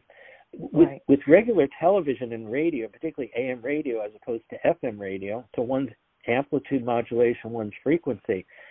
What we don't realize, these are all vibrations. You know, when radio was discovered, Marconi and others, now it's like it's, it's like that's that used to be magic. Are you kidding me? We can hear these things, you know, on the radio. We can we can right. listen to this stuff. Same thing with TV. And I here's the thing that I, I'm glad I got around to this. See, I believe we've invented radio and television because we have clairaudience, which is hearing at a distance, and we have clairvoyance, which is yeah. seeing at a distance. You, I've always felt from the premise of you can't create a device in the material world. We still got we we've had this Taurus rising, for, and Uranus and Taurus during our whole sharing here, the physical energy. You can't have a Marconi or whoever else invented radio and the inventors of TV, and now you know with all these other things with the internet, unless human beings who are creating these devices have the power to hear at a distance, which is called clairaudience, or see at a distance, which is called clairvoyance. Part of this, you know, gives me chills right now. By the way, I told you earlier, chills for me are not like, oh, Mark has the flu, you know, or something. Thank goodness, fingers crossed that's not it. But for the last couple of years, because of Neptune being in Pisces, when I know I hit something, hit the right note, and need to share yeah. it, I get these chills, which is part of my nervous system basically saying to me, that's my thing, you know. That's hey, that's your intuition yeah, that's your intuition. So, so you know, share a little bit more. What what I want to get to because you know we're getting an hour and a half, and speaking of cooking dinner, you're going to be cooking dinner maybe or making dinner for your family, and I'm going to have mine. But uh, I, I'd be remiss, particularly. I'll have some closing quotes, but I want you to bring up uh, Reiki and your work with that of healing at a distance. I don't know a lot about it. I know it's Japanese and so on. And the reason I'm bringing this up is one other quick note I have worked with acupressure, and I've been to an acupuncturist, okay, before, and I recognize the importance of alternate forms of healing, all kinds. Yes. And even though, as a son of a doctor, I chose not to be a doctor of the body, more of doctor of the psyche through astrology and tarot and numerology and all the other things I've done or am doing, I want to say one one other thing. People may not realize this, but there was a writer for the New York Times named James, James Reston. During the Nixon time period, okay, before many of you were around, uh, President Nixon went over to China. He was one of he was the leader to to shift what we, what we now call Taiwan or the island of Formosa used to be one of the this is just more political for a moment, folks was one of the first five uh, members of the Security Council of the UN. When the United Nations came into being, 1945, we had the United States, we had the United Kingdom or England, we had the Soviet Union, which is now Russia, uh, we had France, and we had China. But China at that point was not communist China, which came into being with Mao in 1949. It was where Chiang Kai shek, who was this general who was fighting against Mao in the land mass of China, fled to the island of Taiwan, which is used to be called Formosa. When the United when the United Nations began, China had a seat in the Security Council, but it was from the island of Formosa. There are Formosans and there are nat- there are Chinese on that island, but there's a billion Chinese you see in China. And what happened was that over time, particularly starting with with Nixon, went over and met with Mao, and Henry Kissinger, his Secretary of State. There was uh, their Prime Minister was Chu Enlai. They opened the door for China to get admitted to the United Nations. And then under Jimmy Carter was when the shift happened. And instead of the national Chinese, there's a reason I'm sort of bringing all this up, but instead of the national Chinese um, being the representative, it shifted to communist China. Okay. And mm-hmm. the national Chinese or Taiwan was left out. Now, this is part of why we have this tremendous struggle with China now. They want to retake that island and say that's theirs. And that island, Taiwan, is democratic. You see, has a complete, you know, like our way of government, and it's right off right. the coast of China. Any rate, back to the story. James Reston was like the highest, one of the greatest reporters and journalists for the New York Times. He was covering Nixon in China. He got a, his heart was failing there were no Western astro- uh, I would say astrology, no Western doctors where he got sick. He needed to go to somebody, and he went to an acupuncturist. You see, with all the Chinese meridians and the lines of energy, and he got healed. When he came back, he wrote this story for the New York Times that his life was saved not by Western medicine, but by yeah. Chinese acupuncture. The point yeah. is being somebody from New York and read that, this is a long time ago. The re- part of the reason for the interest in acupuncture, acupressure, Reiki, and all these other alternative holistic things relating particularly to Chiron and other planets like Uranus, Neptune, Pluto. If they're strong in people's charts or you're a sun sign Cancer and you're psychic or you have the water signs and we all have these, is that the alternative world, right, that we're so familiar with now, you know, you know, getting your supplements, getting your minerals, getting your treatments, going to a chiropractor, going to doing Reiki and so on. A lot of this came through James Reston, his reputation. He wouldn't have written this thing unless it was true. You see, so yeah, he opened yeah. the door to an alternative thing. Now, do you think Western doctors like this? Of course they didn't. they didn't like the fact that this guy was treated by an acupuncturist and and right. survived you see? Right. And it opened the door to the other side of the world from the West. And I'm just telling a story because I've been into this. So please tell the folks a little bit, at least somewhat today. We'll do another thing more about Reiki. But tell people how you do it or a little bit about it so that they're familiar with it more. Yeah, well, well, as you said, Reiki is, uh, I believe, it comes from you know Japanese type of, uh, you know, uh, practices. I'm second degree Reiki, and uh, kind of the interesting thing where you had mentioned about the Chiron in my uh, yeah. in my chart and stuff about healing. I remember the day that I was going to become Reiki from my Reiki master. A Reiki master is someone who is third degree, and they can make other people, you know, first, second yeah. degree Reiki. And I remember just before she came over, it was kind of funny because I uh I started having interest in jewelry and in gemstones specifically into the healing and I didn't Okay. know why. I just was drawn to it and all of a sudden I'm like, "Hmm, I wonder if jewelry or if gemstones actually does specific things." So I started looking at them and I started putting together these things and and when I when I met my Reiki master and she came in the door, she's very psychic. She was very psychic and hmm she used to scare me. And she came in and she looked at my uh she looked she saw all these uh these gemstones on my wrist and she's like, "Oh, you've done this before." I'm like, Mhm. "What are you talking about? I this is the first time I've made a I've uh did bracelets." And she's like, "Oh, no, you this is like all reincarnation stuff from your past life. But you used Yeah. to be a healer in your past life. You used to do uh, you know, gemstones and healing with gemstones and jewelry and stuff. That's why it Wow. it comes so naturally to you. That's why it was just intuitive to you. Like you just knew Yeah. what to do and you knew how to wear it. So I found I found that very interesting.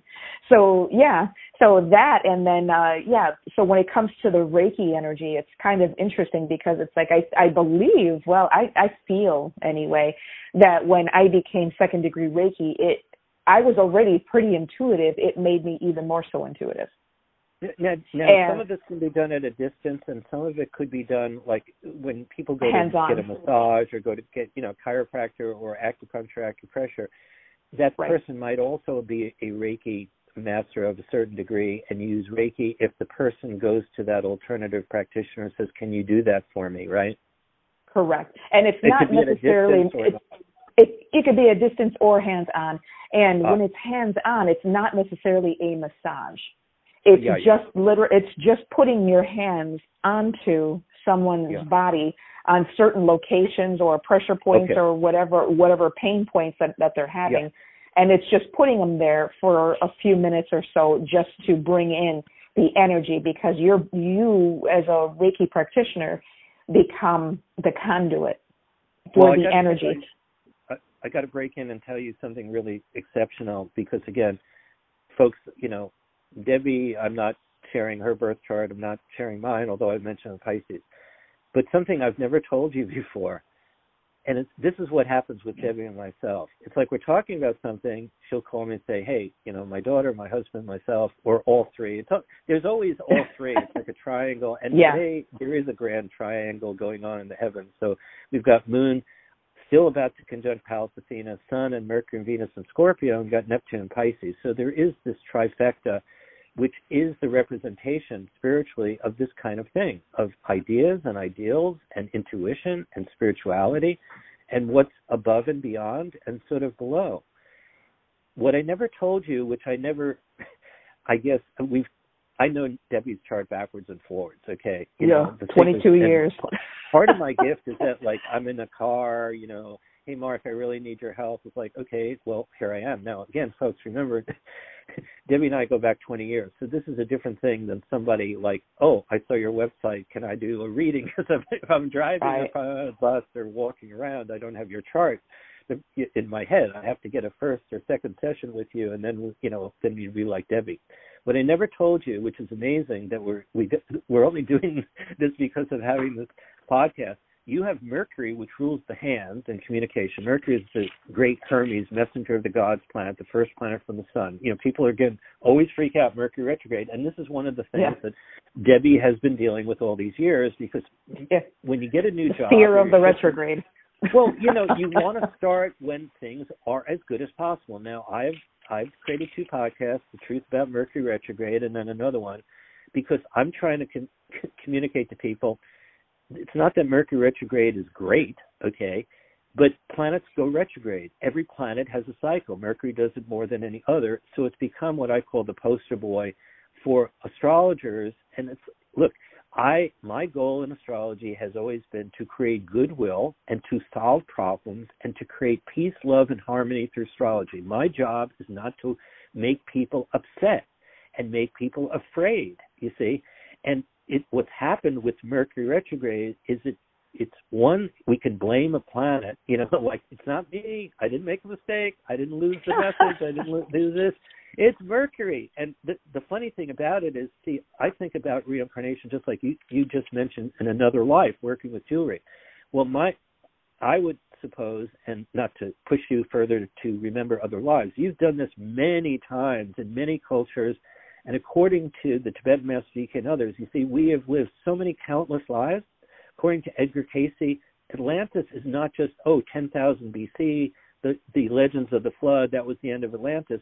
If you read a little book called Edgar Cayce on Atlantis, okay, it's actually, you know, he didn't write any of these books. These are, you know, his his son and his, you know, all these other people from the Association of Research Enlightenment putting together the 14,000 readings of Edgar Cayce, you know, giving all this guidance. He was America's greatest psychic. And yeah. he died in 1945. He's a Pisces uh, sun.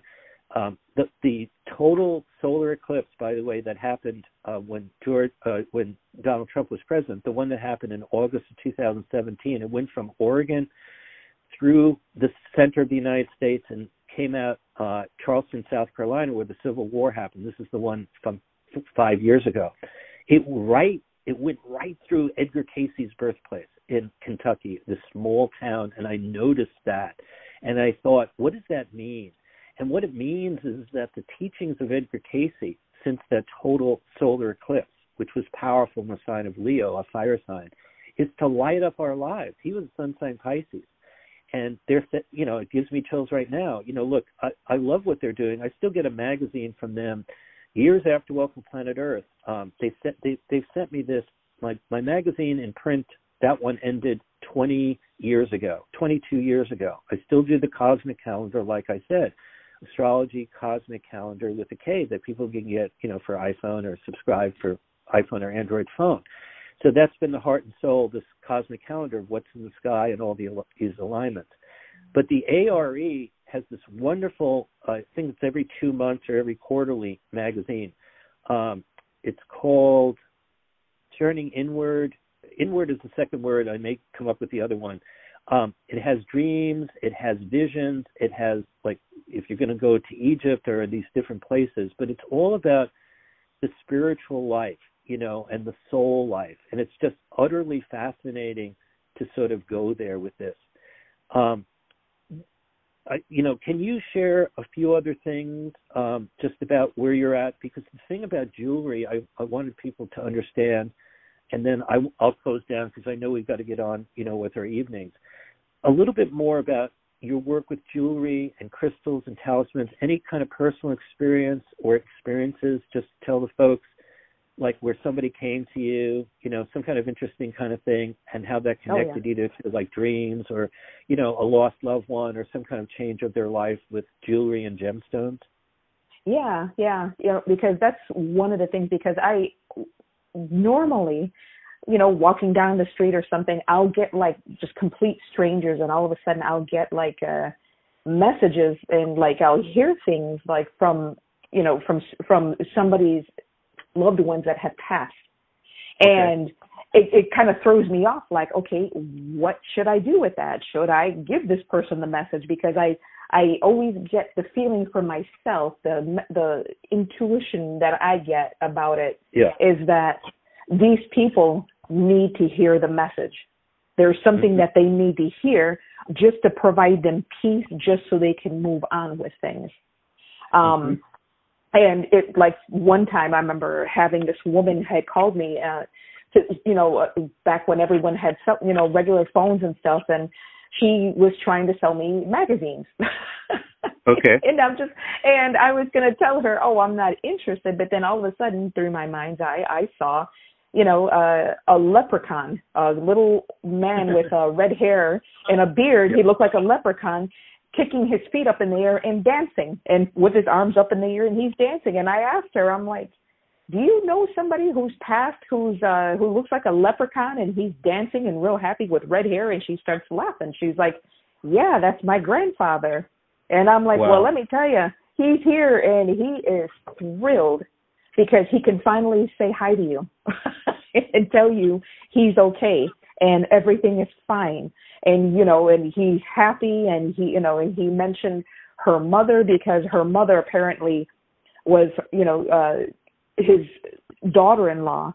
And you know she didn't know he didn't know her for that long of a time but yet she nursed him and took care of him until the day he died. And he was incredibly grateful for that and wanted her to know that he was yeah. grateful and that he you know thank you for what you've done and wow. you know so it was it was at that point that i was telling spirit all right guys you got to help me out here because i keep getting all these messages and i just can't keep stopping people and it's not right you know so you know i want you to let these people come to me so yeah. uh you know so if they need a message and they need you know to hear something from me let them come to me so I remember one day I was at a, a show and I was selling my my healing jewelry, and most people are just naturally drawn to it. And it's funny because I would make them for one for the heart chakra, one for love. Not not not gonna make you like all of a sudden you'll have all these people who are banging down your door to marry me, marry me. Nothing like that. It's like platonic love as well, mostly. So I have one yeah. for one for that, one for protection, you know. So people, you know, so I, I have for different things, you know, to help people out. And it's funny because they would be drawn to my table for exactly looking at the jewelry without having any idea what they are. They're drawn to right. exactly what they need. And one day there was a, a a guard who was walking through the place that I was working at, and I was selling my stuff. It was this big, you know, open lot, and it Yeah. was a cop, and he kept walking past my table. And he was this really good looking cop, and he kept looking at me, smiling, Yeah. and kept walking by. And I can I can tell he kept wanting to like make an excuse to try to talk to me and I knew exactly what was going on. He didn't, but I did. Yeah. because Well- you know no, go ahead. Oh no, I was. You know, I realized that I forgot to about the tangible stuff on the other side, and you were talking about you know real cooking and things are happening with aprons and baking things. Oh Um, that, yeah. The Tibetan Master DK says in esoteric astrology this amazing thing. He says you. Um, he said in the in the hierarchy, in other words, in the soul levels that people might think, oh, is that really real? But with the Tibetan Master DK is saying it's more real. Soul and spirit is more real than our dimension, even though we think everything's tangible and the other world is airy fairy and who knows if it exists. Because Yeah. we're living on this side of the sort of spectrum and these v- more advanced beings are living in the soul world. Well, what he says is there are astrologers or the astrology we imagine this this is just a you know paraphrase but what he says more or less is on the inner levels in the hierarchy the astrologers who are focused on the soul astrology and the spiritual astrology rather than all the stuff that tangible astrologers are discovering working out with computers and whatever as we evolve with astrology but on the inner side he says there are these amazing charts of the souls of everybody or their spirit, their whole history of who you are in what we might call the Akashic records. And he says they're fascinating to look at. He just throws this out as like a little tidbit to show earthlings and people in the material world who may not believe in the other world or are not tuned in. He says we look at the stars and the crosses and the grand trines of the of the charts of the soul of, of you on the you know sort of in the in the mundane world and then he says and they are made of a material like a substance that human beings know nothing about and when he throws that out, I was like, what is he talking about? Because it gets to the heart and soul of all of these spiritual teachings, whatever they are, right? Yeah, whatever yeah. everything that you're sharing, you know, in this dream, or I said the precognitive thing. How can you possibly have this vision of another, you know, like another level of reality, out of the body thing that people are reporting? I saw this light. I went out of a tunnel. I met my guardian angel. All these visions, and one of the the main loved ones who passed away from me.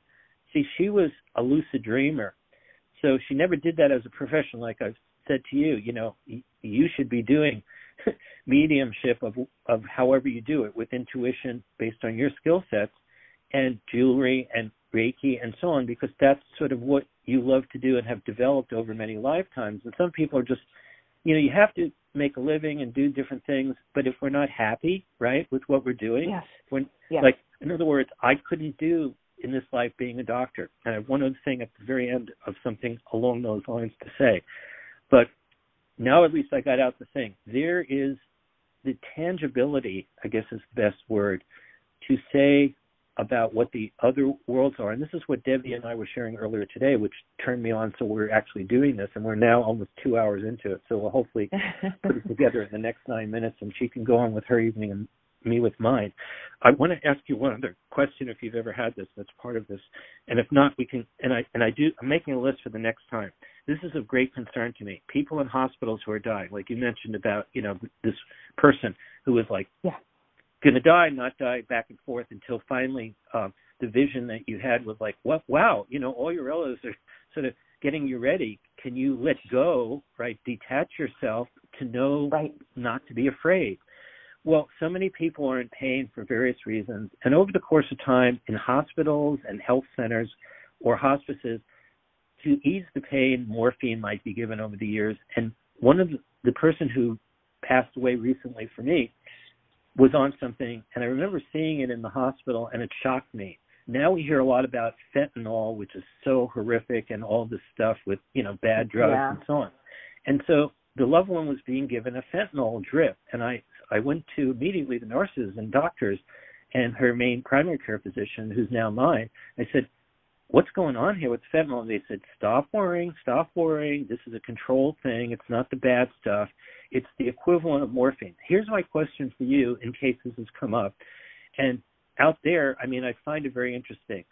My concern has always been with the passing of this loved one. I just got another chill. Through my meditations was always in passing away. There's a difference between, and we could do like five sessions. Somebody's in an accident. They're in a plane crash, right? a car mm-hmm. crash, they fall down a flight of stairs. They've been sick for a long time. It's chronic. Like I, I've studied medical astrology. Like Saturn has a lot to do with things that are chronic. Mars has to do with things that are acute. If you cut yourself and you're bleeding, that's a Mars event. You know, if somehow you know you a kitchen knife fell in the wrong place and you're bleeding and you got to go to the ER, that's a Mars event. If you hurt yourself and break your leg, that's a Saturn energy. If you're having difficulties with a part of your body, I mean, I'm not saying I put out my shingle as a medical astrologer, but I've studied it.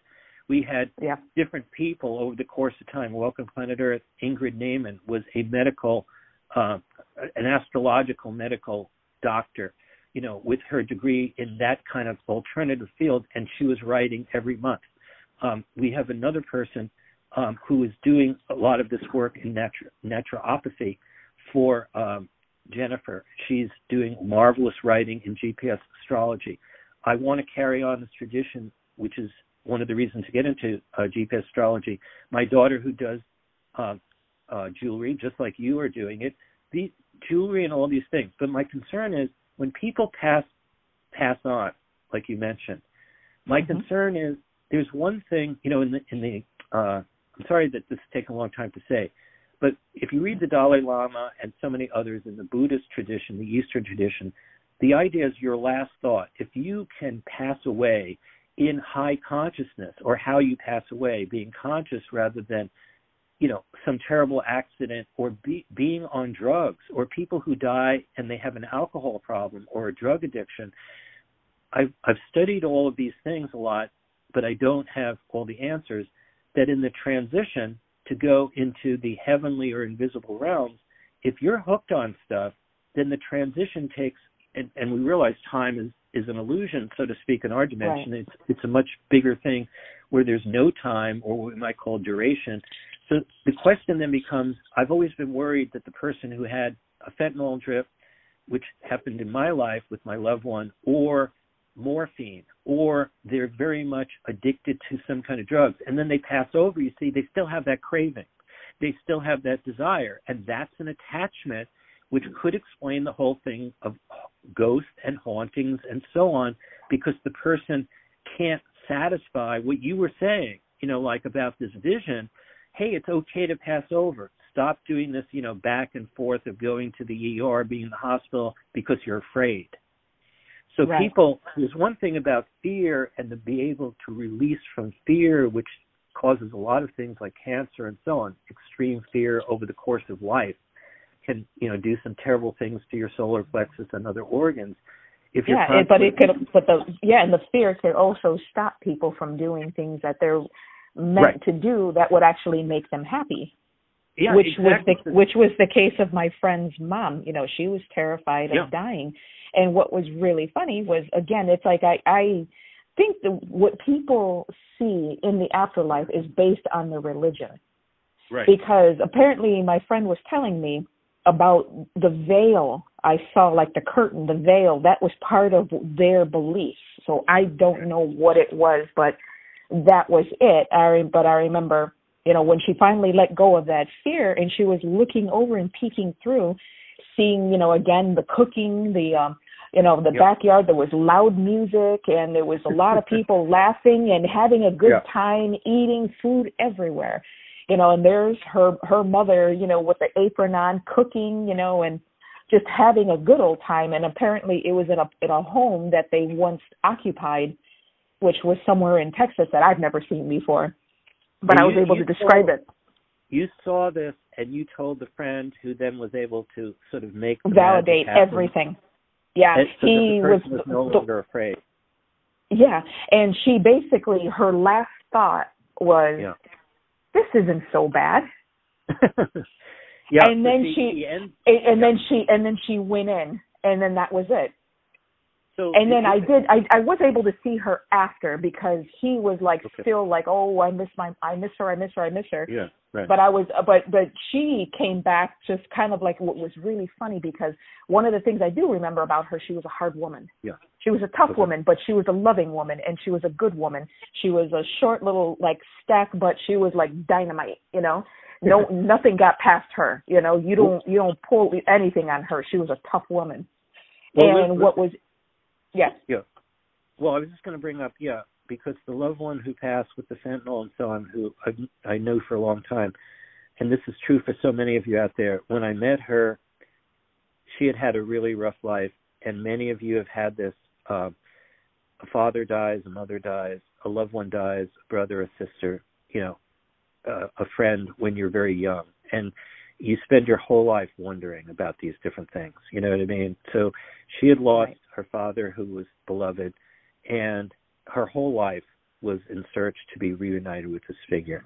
So during the many couple of decades I knew her, and again the way her life unfolded, and part of it was like what you just described, where she went back and forth into the ICU and the ER. This was like four or five times, and I'm pretty sure it's exactly what you're saying. yeah, It was like, is there is my, will I be reunited with my father? Because that was the big hope at some point. And then we have people. Not this. Will, we'll have to talk about another time because again, like I said, we could go on for hours, and we both need to cook our dinners in the real world in a few minutes, and not just in the other world. But before we go, you, can you hang on another few minutes? sure, Can you hang on? Okay. yeah, Um, okay, th- because there's a couple other things I just want to bring up and get also your response from that. So, so many of you out there, this is like the loved one who passed, like I tried to say, and this is such a terrible thing, you know, bless her soul, to condense a person's life, but, you know, trying for brevity here. So you spend decades missing this beloved figure, and as your own life unfolds and maybe sickness takes on and health issues, you feel more and more, as Debbie was saying, you want to be drawn and sort of end this life and you want to be reunited, but you don't know. You're afraid, right? And so, so many of all of you know, whether it's yourself or a loved one, back and forth to an ER, to doctors. And that's what happened with my loved one. It was doctor visits till the cows come home. You know, so many different doctors, so many different prescriptions, so many different things that were happening. So that's all, you know, so many of you have this experience for yourself or your loved ones, particularly recently with the COVID thing and other epidemics and other problems, you know, that are just pervasive, right? With yourself, a, a child, a parent, you know, brother, sister, whoever it may be. So, um, the thing that I wanted to to ask about, like that's why I said I um, I am concerned, and maybe we'll talk about another time, and I'll do some research. I've been meditating for a long time now, and in my meditation, though, with the particular loved one, I create these affirmations all the time, which is kind of to pa- make the passage, because time is sort of an illusion, even though it's been a number of years since the passing, is my loved one on the other side, who I believe is sort of a soul and spirit beyond what we might call ultraviolet. They're living in the higher frequencies, you know, because of the good deeds and this person created many, many good deeds, you know what I mean?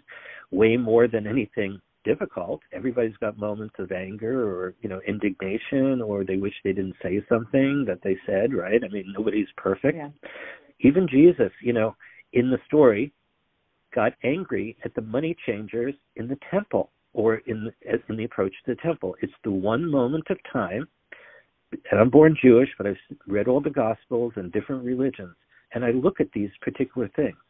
Why, in one situation, does the person who's representing the Son of God, at least according to you know true Christianity in that understanding, approached the temple. He had been bar mitzvahed. He was a Jewish young person when he was 13, supposedly going on during his three years of ministry from, I mean, in the storylines from 30 to 33. But in one situation, he knocks over the, ta- the, the tables of people dealing with money, right? Because mm-hmm. as you're approaching, like you just said, people have different religious experiences, and in the afterlife, they bring that to them you know their beliefs their yeah. vision their ideals and what you're saying and what i'm saying too is you know there isn't at least if you accept folks what we're sharing and many of you may not you might say hey you know according to catholicism like you know this there's heaven and hell there's one life there's no reincarnation by the way at the time of jesus there wasn't a, a firm thing in christianity and the roman empire didn't even accept christianity until the emperor constantine this is just another fact around 320 something um, AD because they had been, you know, throwing Christians to the lions in the Colosseum. This had been going on ever since the birth of Christianity. They were, you know, yeah. um, being crucified. They were being killed off. But then the emperor had actually saw something in the sky, like a heavenly portent, uh, which made a cross. It was actually a, an eclipse or a comet or whatever. He converted to Christianity, and that's how we get um, the you know the center of Christianity should be Jerusalem. That's the center of, center of peace. Why is it in Rome? Because Rome, after 300 plus years of persecuting Christians, became the center, you see, of Christianity. Hence the Vatican, right? Yeah, the Pope, right. then eventually Martin Luther. I mean, unfortunately, I laugh. I've studied this thing on history you know, Martin Luther, Protestantism, which all these different denominations is the protest against Catholicism and so on. But now, even in the Middle East, you know, I get another chill. We have Israel and and and um, Iran. We have different countries at loggerheads. We've got nuclear energies. We've got all these scary things in the world. The the war between Putin and you know uh, and Russia and Ukraine. You know, nuclear missiles and stuff. These danger things. This is like talk about power that human beings like you know be careful what you wish for you know with money and power. But back to jesus the thing in that situation was it's they're going into the temple which should be a holy place right? A place of spirituality. And there was the the capitalism of that time you know money coins buying and selling. You see what i mean? Which is yeah. so too much of the materialization of the worth of who what he was trying to teach of you know loving one another the parables you know 12 disciples you know opening the door to something that even you know Judaism at that time rejected and in many ways still rejects. So we have this whole thing of religion.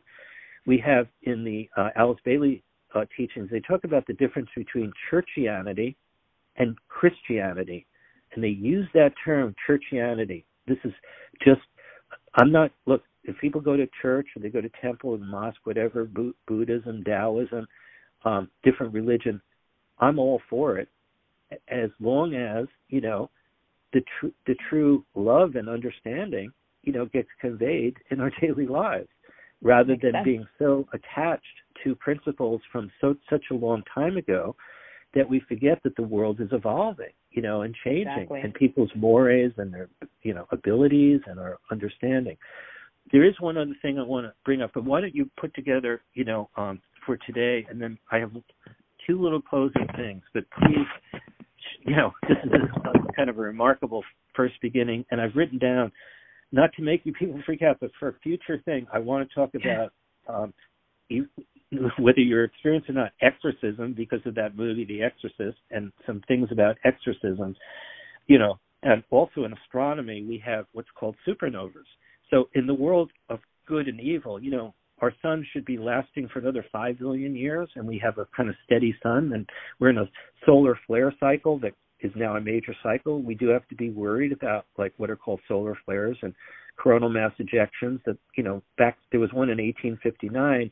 It's called the Carrington event. I did a whole podcast. I talked to coast to coast.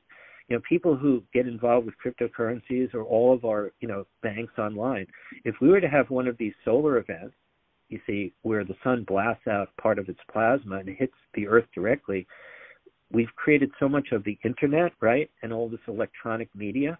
Like again, this morning, I mean earlier, we were hearing I was hearing this high pitched thing to the point where we couldn't do this. Now in this session, we haven't heard it at all.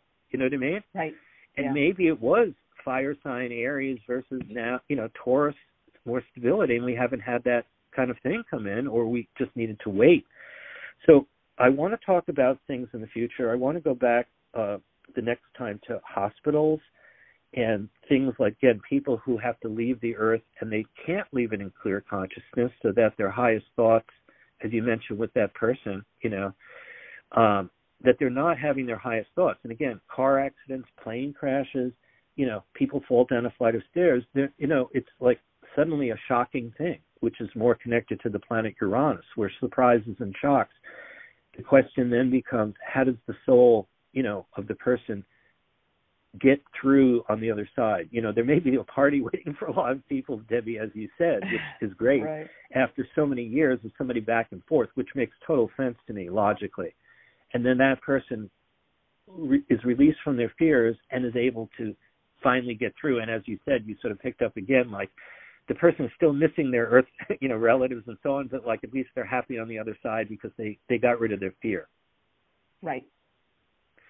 So maybe a little bit more, you know, again, and um, I hope you don't mind, but there's another big thing which is psychic photography, and I'll mention something about that because photography, which came in with discovery of Neptune, daguerreotypes, this is back in the 1840s, and again, things like the gold rush, the start of communism and socialism in Europe.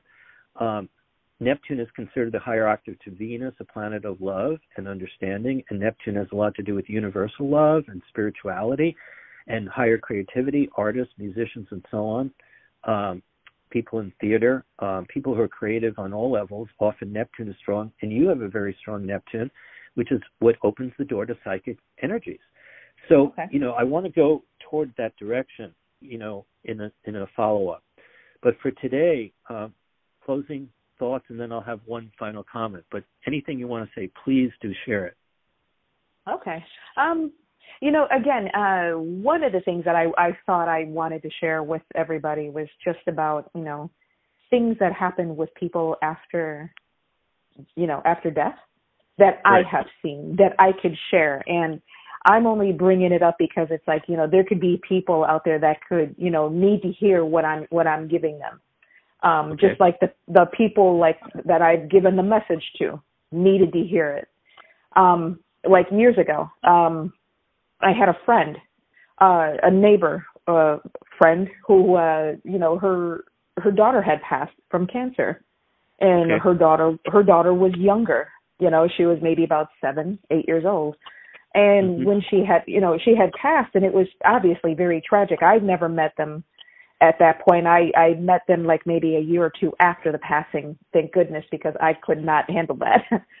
but Yeah. I remember, um, you know, one day we were all just like a you know bunch of us just hanging out with our kids together and stuff, and uh all of a sudden her daughter just came to me, and Mhm. she had and apparently she had a message, and it was funny because one of the things that I saw that she showed me was that she was older. She had Okay. she was wearing she was wearing different clothes. She was wearing clothes that were more on trend for the period and she Okay. wasn't the seven year eight year old little little cute little girl that she was when she passed she was a child much older Okay. and i told her oh she's got long hair now and You know, she's got her nails done. I distinctly remember having her her nails. You know, she had a little little bit of lip gloss, and I'm like, I don't know, you you know, mom, if you're going to be upset, but she's wearing makeup. but, but it was Right. just like a little little bit of lip gloss, but it was just really funny. She had done her hair, you know, her hair was different and everything else. She was wearing trendy, cute clothes for the appropriate of her her age group Right. and she had told me she's like you know she i'm 13 and Mhm. i told her i told my friend i'm like oh she says she's 13 and then she was believing all the things that i was telling her. Oh well i see her this she's telling me this and she's telling me that. And as soon as i told her she was 13 the sales went down. And she just like like no she wasn't 13 you know she was only you know blah blah when she you know when she passed and i'm like no but she's saying she's 13 now. And then Oh. she started doing the math. She's like no she wouldn't have been 13 now. That's not true. And then i can see the little girl in my my mind's eye. And Yeah. she had this major attitude. Oh i'm 13 like don't tell me i'm 13 you're wrong. So when i told the mom that she was giving her an attitude she started laughing. She's like yeah she was a feisty little girl. And apparently nothing's changed. And when she thought about it she's like wait a minute. You know what? In about f- three four months would have been her birthday. She would have been 13 Oh, and I don't know if well you know you know Mark because you've got girls. You know girls cannot wait to become a teenager Right. Right. you know that's that's you know the moment that they can't wait woohoo I'm an I'm a teenager I'm an adult and this and that so this is so you know you know by her mom telling her oh she wasn't she wasn't a teenager you know you're you know you're, tr- you're trying to make me a baby you know Yeah. i'm 13 and you know what i mean so the lesson that i i got which was i thought was very strange and very funny very amusing very cute was that apparently they do age on the other side okay. and in the way that I see it, because I was having this conversation with somebody, it seems to me almost as though the reason why they age is because just like anything else, you know, people get, you know, when you age, you get wisdom. On Yeah. the other side, she's got all this wisdom because, you know, it's, you know, time, of course, is not the same. You know, five minutes here is like Yeah. you know, uh, or five minutes there is like 20 years here. Who, you know, Yeah. time is irrelevant. But I, I believed what she was trying to show, you know, yeah, not only is she older, but it's mostly because of, you know, knowledge that she had gained. But she was also very happy on the other side. And she was living her life, you know, Yeah. painted nails. She was getting her hair done. You know, she was hanging out with her friends, and it was so funny because is the time as quick as she came in, she wanted to leave, and it wasn't like, oh well, the spirit's got to leave. She has no more energy. She's no, it wasn't like that. It was like. "Ah, I'm with my friends. I don't want to sit here and talk to my mom. I I want to hang out with my friends, you know. Well, so you know, I just thought, you know, because some people, you know, they, you know, they, I know it. Sometimes it, it's heartening to hear that, that you know, because when people see, you know, children pass, it's it's a horrible sight. It's a horrible thing. yeah.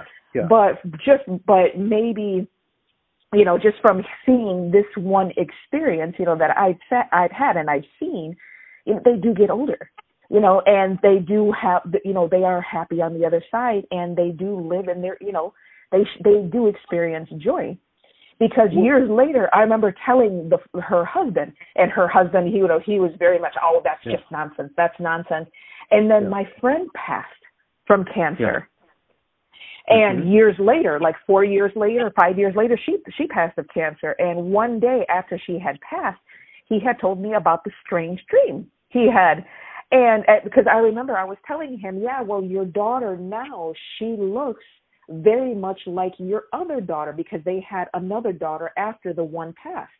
And they Mhm. look just alike because she was also about twelve, thirteen. And I'm like, Mhm. she looks exactly like her. She's tall, blah, blah, blah. I described, he's like, yeah, okay, whatever. But then after she had passed, my friend had passed, he's like he said he woke up in the middle of the night because he saw somebody standing at the foot of his bed. And well, when he had opened his eyes and half asleep, he saw what he thought was his daughter, his you know the you know the the current daughter. But then right. when he looked again, he realized it wasn't. It was his other daughter that had passed, and the one and she looked identical, exactly the way I had described her. Well, and, if we can go go on for, can we go on for a couple more minutes? Yes. Without your yes. cooking or okay. Yeah, yeah. Let me bring something in, and then I'll have you share a little bit more if you don't mind. Just remember yeah. where you're at. There's one thing about when I first met a loved one who passed on, having to have the fentanyl drip, and you know, lost her father and a hard life, and as you told the story, back and forth into, you know, uh, ERs and ICUs. It, it, it was it's very exactly what you were describing, and having the fear of is it is is reuniting with my father, which is what she had always hoped going to be this reunion, you know. And it took her a long time, and finally, because of a lot of health issues, she had that. But when I first met her, she told me a story, and she also had had an out of body experience that almost took her life when she was 11 years old. Mm-hmm. So she, when I told her about my event at age 22 of meeting my guardian angel and understanding, and that's true for me still now, every day, every yeah. every moment of the day, realizing there is a higher spirit, soul that I'm a part of. As I brought up the Jung idea as a male individual in this life, what uh-huh. is called the the anima, and for women it's called the animus. I, I think we have to recognize Carl Jung. This, you know, after Freud, we have this other figure, Carl Jung, who actually studied the charts of married people. Uh, Liz Greene, one of the great astrologers of our time, who's from England, has written one book that I still have sitting here. I have to go through about Carl Jung and all of his work. This is where we get the idea of synchronicity. You know, the term of like yeah. synchronicity instead of coincidence. When we say, "Well, that was an accident," right that was a coincidence. No, according to the higher principles that we're now learning, things are synchronistic, and we use the term "Are you in yeah. sync?" S Y N C. We have that as a short and firm. So I'm not right. saying uh, he was the only person, but many different people. This whole idea. There was um, there are movies now. There are stories, you know, about synchronicity. Another thing in the future, uh, the next time, about different. We we've all heard now, and one book was literally called Soulmates about soulmates. We all have these ideas. Well, I found my soulmate. Another female or male, friend, whoever it is, and now this is the person I've been looking for my whole life. And there's another concept, don't want to get into it right now, called twin souls. There are different things. Where mm-hmm. where I want to go for a moment is a couple things. When my loved one was going through the thing that you described, back and forth, there was uh, you know, for years, ER, yeah. ICU, coming home, getting health care, you know, everything changed, getting disability, couldn't get uh, security, uh, social security, but got disability and so on finally. There was a book sitting in the room and it was just we we never opened. It It was called You Can Never Die. It was written by a Canadian author who had all these chapters and when when she passed I started reading that book chapter by chapter, slowly and carefully for weeks on end, about ghosts, about apparitions, all real stories. This is not, I mean, fabricated events around the world, right, of people mm-hmm. reporting the lo- you know loss of loved ones in hospitals, yeah. right, uh, a plane crash, a haunting, you know, quotes. Here's what I saw. Here's what I experienced. He compounded the whole thing It's called You Can Never Die, and there was a dove on the cover, like with a kind of spiritual thing. The dove has always represented, particularly in Christianity, the dove of like like the Holy Ghost, the idea of spirituality, you know, kind of a yeah. angels often in the form of doves and, and birds. Well, to this day, um, my loved one gave me a ring that has Chiron on it. I wear it every day. Okay it has the centaur. I call it Chiron. There's a different pronunciations. I know you said Chiron, but I usually call it it's C H I R O N.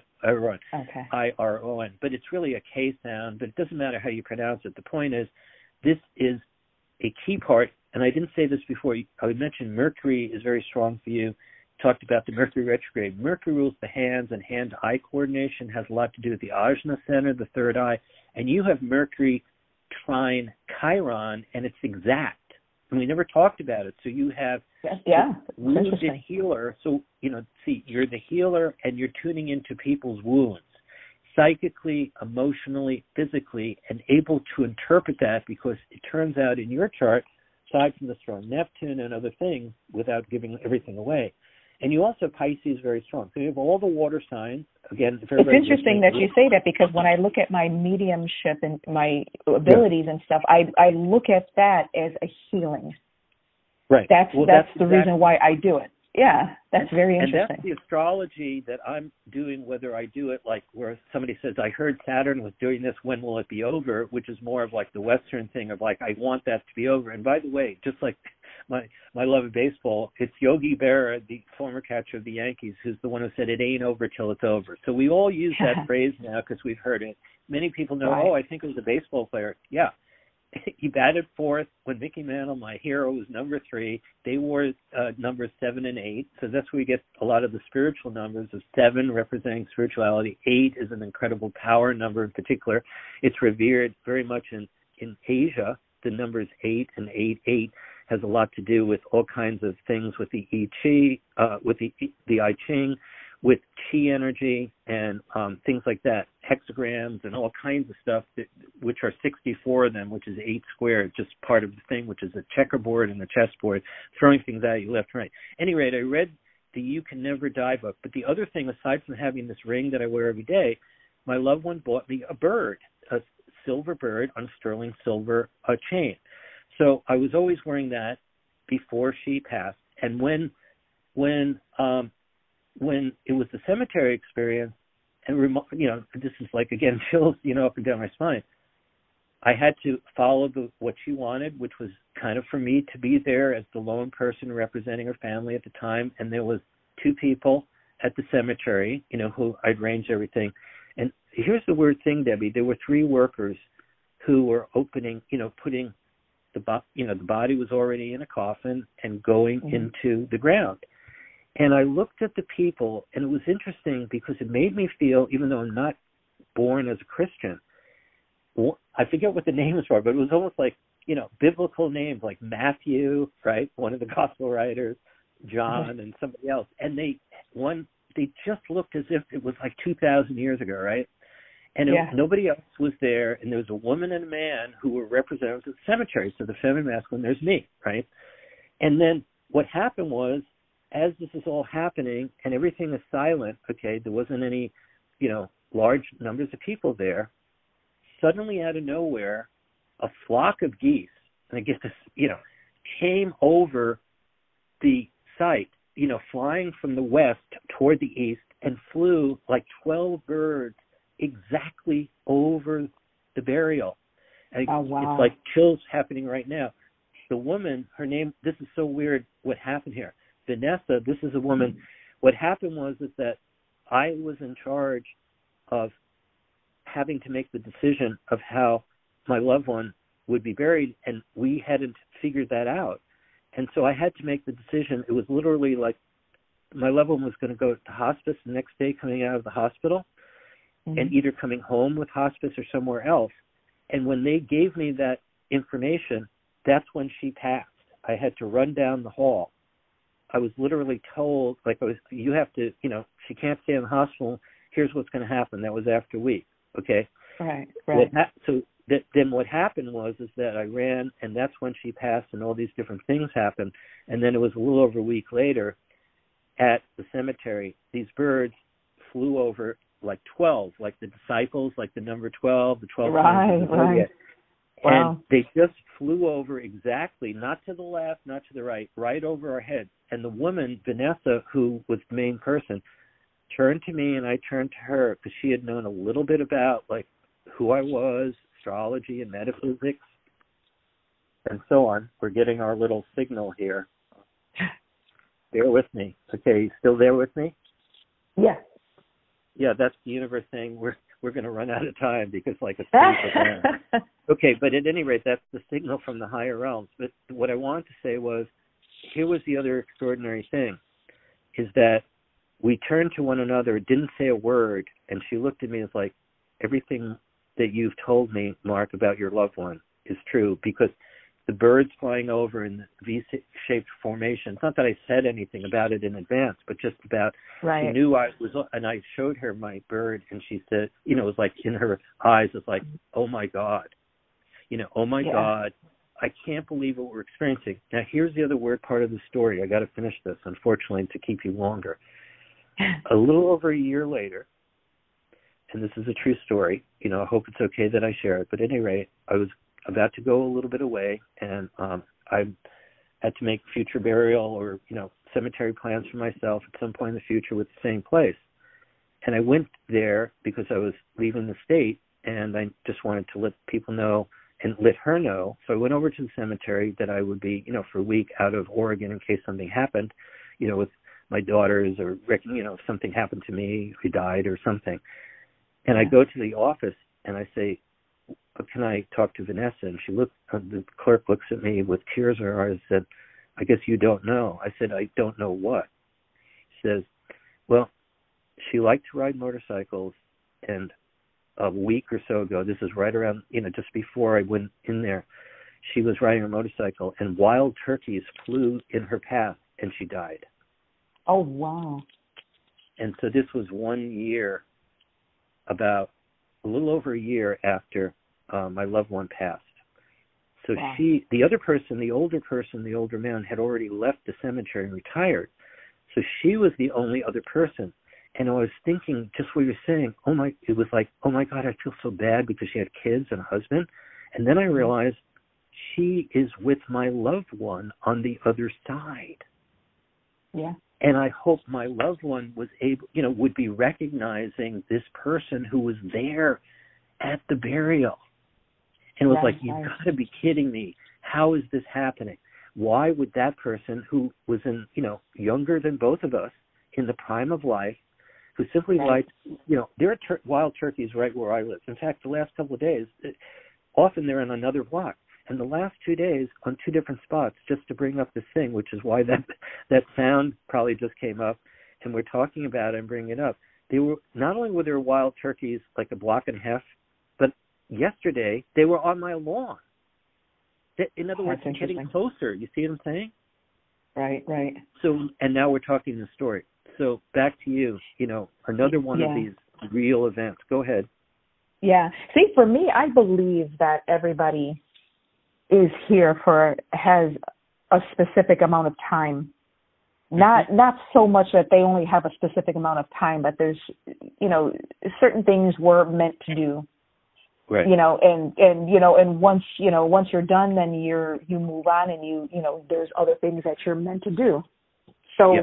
you know, I you know I I don't feel like you know I you know that I just feel like you know that person she was meant to be here for a certain amount of time, but then that that Right. was her time, and then she had to move on. You know, that's that's kind of how I believe on those particular cases Yeah. because I I had a situation like that um with a friend. She uh I knew her since uh high school, and then she had passed away at a very very early age and uh yeah so it was you know something that you didn't really expect but it was kind of funny because we back when I was starting you know seeing things and getting these little messages and stuff like that I remember we were in high school she, she we had bought a book on on palm reading and just thought it Mhm. would be kind of funny reading like poems and oh yeah well here's my lifeline. I looks like i'm going to live till like i'm like 90 or something like that. Okay great whatever.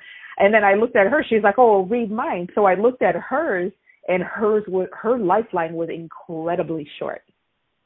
Really? so short that it that it spooked the hell out of me. And i just like oh i don't know. I can't tell. But i could tell. I just didn't want to say anything to her because it spooked me. And we never Yeah. spoke about it.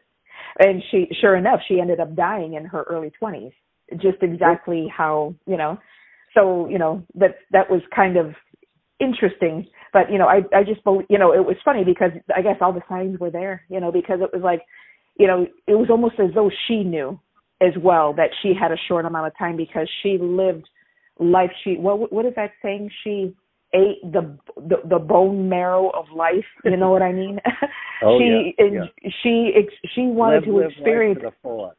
Yeah. she lived life to the fullest and she had every experience she could and people thought she was wild and crazy but I see I see it for what it was now because she just had a sense that she wasn't going to live very long, so she wanted to have all these amazing experiences.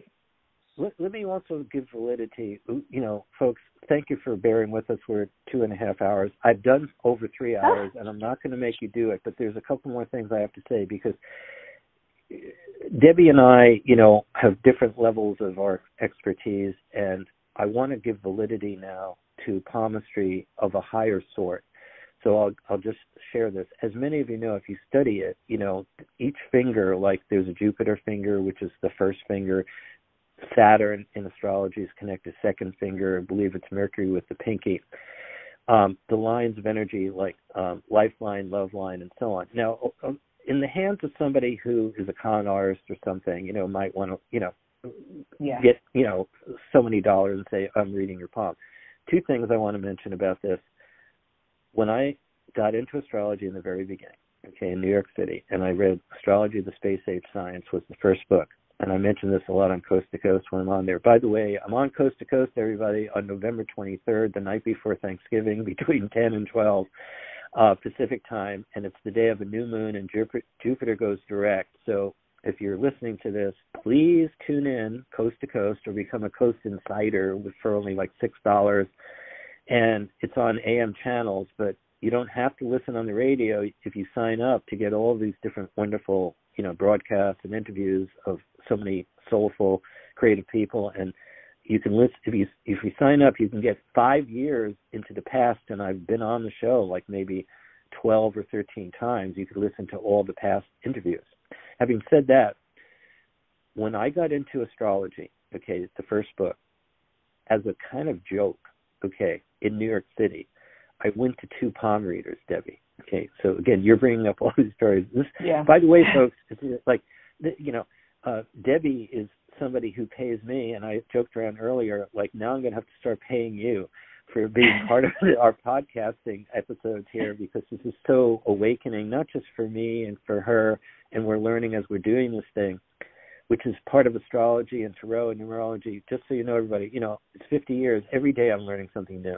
You know, it, it, yeah. this is the esoteric keynote for disciples out of the uh, Bailey material and Tibetan Master DK. We have it on the back cover of GPS astrology. Behold, I make all things new. That's considered a an affirmation we should all use if you feel you're a neophyte or a disciple, like Debbie was talking about being second degree Reiki. So there's still a third degree out there, right? Yeah. No matter how far any of you feel, hey, I've advanced to this level. By the way, there's always going to be another level. Now we're mm-hmm. discovering, right?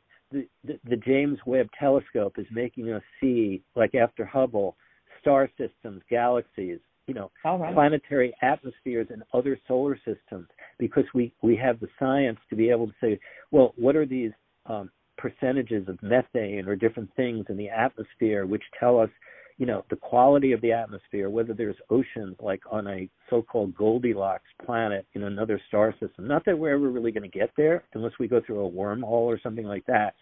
But it's just fascinating to learn about, you know, time displacement. You know, when we when we hear about well the you know the the beginning of of a big bang 13 billion years ago and we we look out in space and say wow we can see like a star explodes supernova and somebody say it's so many light years away you know like it's 2000 light years away let's just say.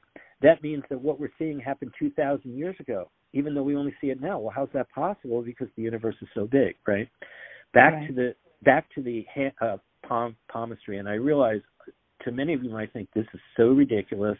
It's the gypsy fortune teller. You go in, you pay whatever and it was literally Debbie, ten or fifteen dollars. I went to one in Manhattan at one of those places. It was literally one of those little places, right? And in the yeah. in the window was like gypsy fortune teller, right? Read your palm, ten dollars, right? So my right. friend and I went in. At any rate, I went in, and the woman looked at my palm, and this is what's so fascinating. I was just getting into astrology, and she looked, and the first thing she said was, you're going to live to be 84 years old. And then she told me some other stuff. Well, I learned later that the planet Uranus, which is a planet that's stationary at my birth, not moving and extra powerful, has an 84 year cycle. So I remembered this. You know, it's like why did the why did the palmist say that? Like what did they see? Well, you know, again, without knowing any more about the Uranus thing at that point, I went to another one in the borough of Queens, um, where I was born, just like the former president of the United States was born in the borough of Queens. That's where I grew up for 25 years. That's one of the boroughs of, uh, in New York City. And I went to another one of these places, right? just to you know kind of like getting a second opinion right you go to a doctor yeah. hey i need a second opinion on my palms you know somebody said 84 blah blah blah and i go to this other one and she says the same thing and both women like right off the bat it wasn't like oh let's look at your love line your lifeline it was the first right. thing they both said now i don't think i even i might have given my birth now maybe they knew some astrology but even if they did and they knew that uranus had a 84 cycle how did two different gypsy fortune tellers looking in my palm, right, say mm-hmm. the same year. That's you know, it's not like they were, you know, like, hey, you know, uh, Josie, again, this guy is going to come into your parlor. I said 84. It's not like this was a conspiracy. We're talking like 1972. You know what I mean? that didn't happen. They weren't like, oh, you know, my cousin over there, you better get ready for this guy. It's not like I said to somebody, oh, I'm going to, you know, the one in Manhattan, I'm right. going to talk to some other one in, in Queens and see. It was completely, and it was like, I never forgot that. Yeah. How did that happen? So the point is, is that, like you're saying, it's almost like from the future – from my studies of astrology, I would remember this years later.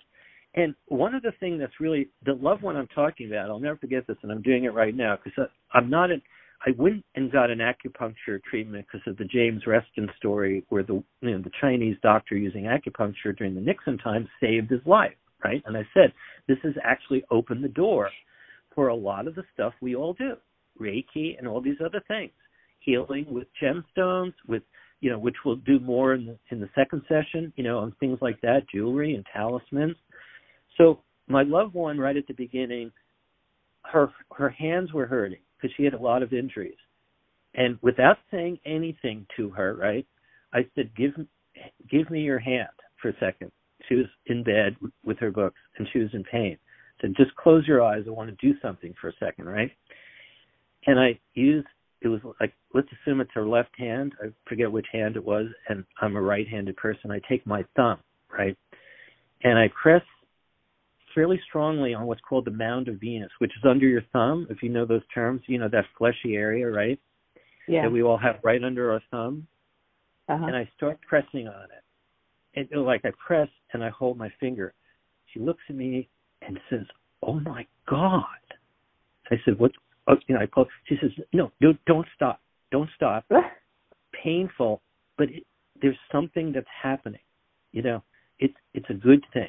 Just keep doing it. It feels like it's good, right? And that opened the whole door for me. And it's not like I practiced this, folks. Again, right. do not say, you know, Mark, I want you to do Reiki and do acupressure and me in, you know, like in Idaho and take a trip and I'll pay you ten thousand dollars because I, you know, of what you said and I am, you know, laughing and Debbie is laughing too. The point is, this is a real experience. And ever since then, which is like over 30 years ago, I've mm-hmm. actually healed myself. Okay, like shoulders, I can feel it right now. There's a sore spot. I can just put pressure in that spot. I do this. I also did it for years with on the bottom of your feet. Like there's this a, certain areas, like under the big toe and below that mound. There's a certain spot there.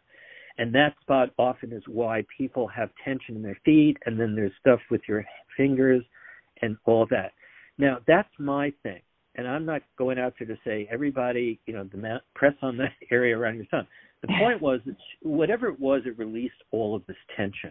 And for the rest of knowing her, she would say, Can you press on that spot? You see? And on both hands or on her feet. And it worked you know, it's it's not like you know yeah. I was a magician, but I had learned that this worked. And I, one other time, yeah. and then please continue. I had a sinus congestion, and I'm again I'm telling her be careful with this thing. Don't overdo it. Okay, don't. I don't want to hear people writing. I pressed for five hours on my loved one's thing, and now they're in the hospital. No, this is like be careful. And if the loved one says you're pressing too hard, or you're out of your mind, or like it's not hurting good, you know, it's hurting bad so the point is, is that this was our experience. So please understand that. That's the fine print. but the thing is, is that um, whether it's migraines, and she was also having migraines at times, it would help relieve those things.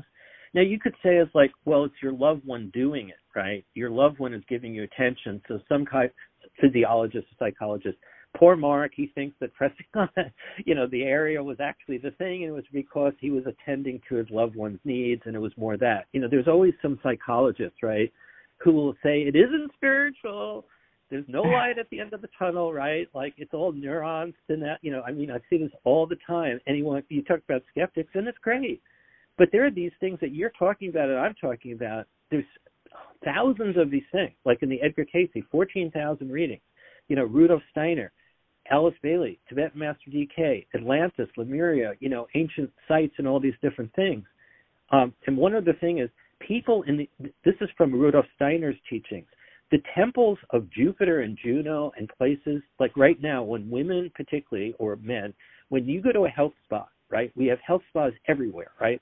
Some are ritzy and hotels and so on, whirlpools and everything else. If you went to the temple of Venus or temple of Juno, right? particularly for women, 2,000 years ago, that's where you did those things. You know, okay. massage, oils, facial treatments, and so on.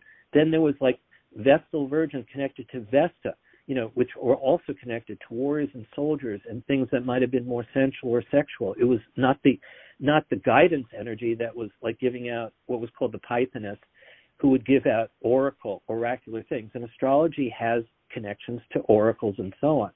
But what we now have in going to health spas and other kinds of alternative health places, they actually there was two things. The reason I brought this up, Rudolf Steiner said that the ancient architects were given guidance, and I read this in particularly a couple of his books, Egyptian Myths and Mysteries and so on, that they would build and they were guided, Debbie and the audience out there, to create like like Notre Dame is not just Notre Dame. It's created with musical intent. Same thing in India around the places. There's all these connections to the, the, the, the musical scale and healing properties of how the buildings were created. Same thing like with Stonehenge, the Great Pyramid.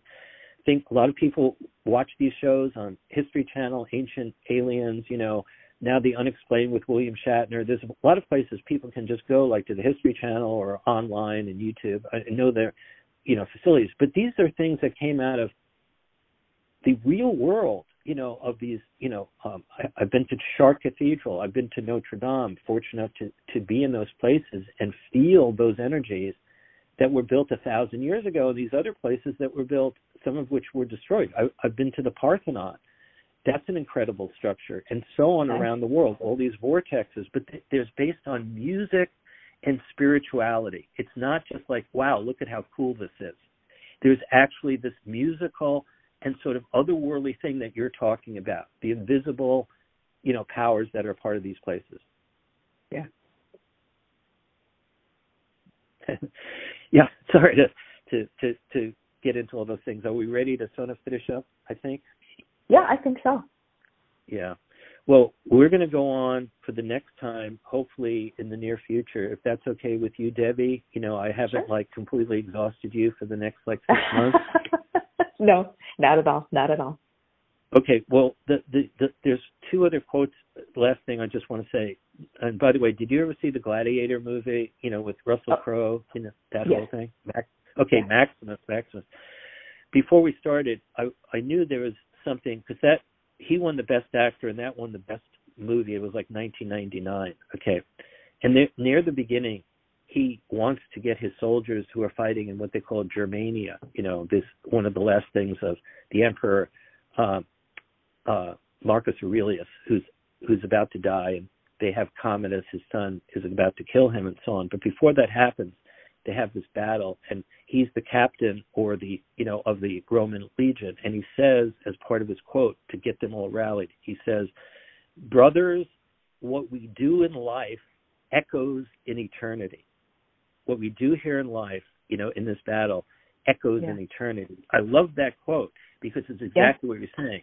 Here's where we are. You want your life to be meaningful. We want to create as much goodwill and love and understanding. Learn all these lessons heal ourselves, heal others through different techniques. and that's what I love. You know, some of these movie things. Um, in that movie, also, just before the emperor is actually killed by you know Commodus, uh, uh, Joaquin Phoenix plays that role to perfection. You know what I mean? Yeah. Uh, yeah. You know, versus Russell Crowe, and they go back and forth. There's an, a, one other remarkable line because the emperor sort of knows his son is not the moral person. He says, he says Commodus is not a moral man. Okay, to to uh, to Maximus, he wants Maximus to come in. Maximus wants to go home to his wife and child. He's tired of doing all this battling, right? And he's just said this thing, he survived, and they won this battle. Brothers, what we do in life echoes in eternity. And he talks about Elysium, you know, in the heavenly realms. And if you're dead, well, you're dead, you know, but then you're going to be in Elysium and you're a soldier of Rome and so on. Anyway, so Maximus says, no, I don't want to do this and so on. And they have um, the actor, the great actor who then passed away as the older uh, emperor. And he says, yeah, he says, Maximus, you've never been to Rome but he can't persuade Russell Crowe, you know, in that role to do it. And then Russell Crowe seems to just say, "Look, I've had enough. I want to go home."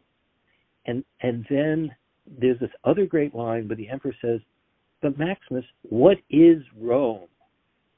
He's trying because uh, and I read the Meditations of Marcus Aurelius. He was like the wisest of all these emperors. You hear about Caligula, Julius Caesar, you know, Hadrian, and so on uh, Nero fiddling, you know, while Rome is burning, you know, all these terrible yeah. things.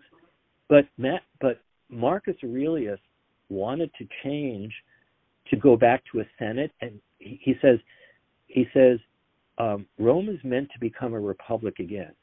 I I feel that you're the son I never had, and Maximus wasn't do it. That's what leads to then Commodus killing him.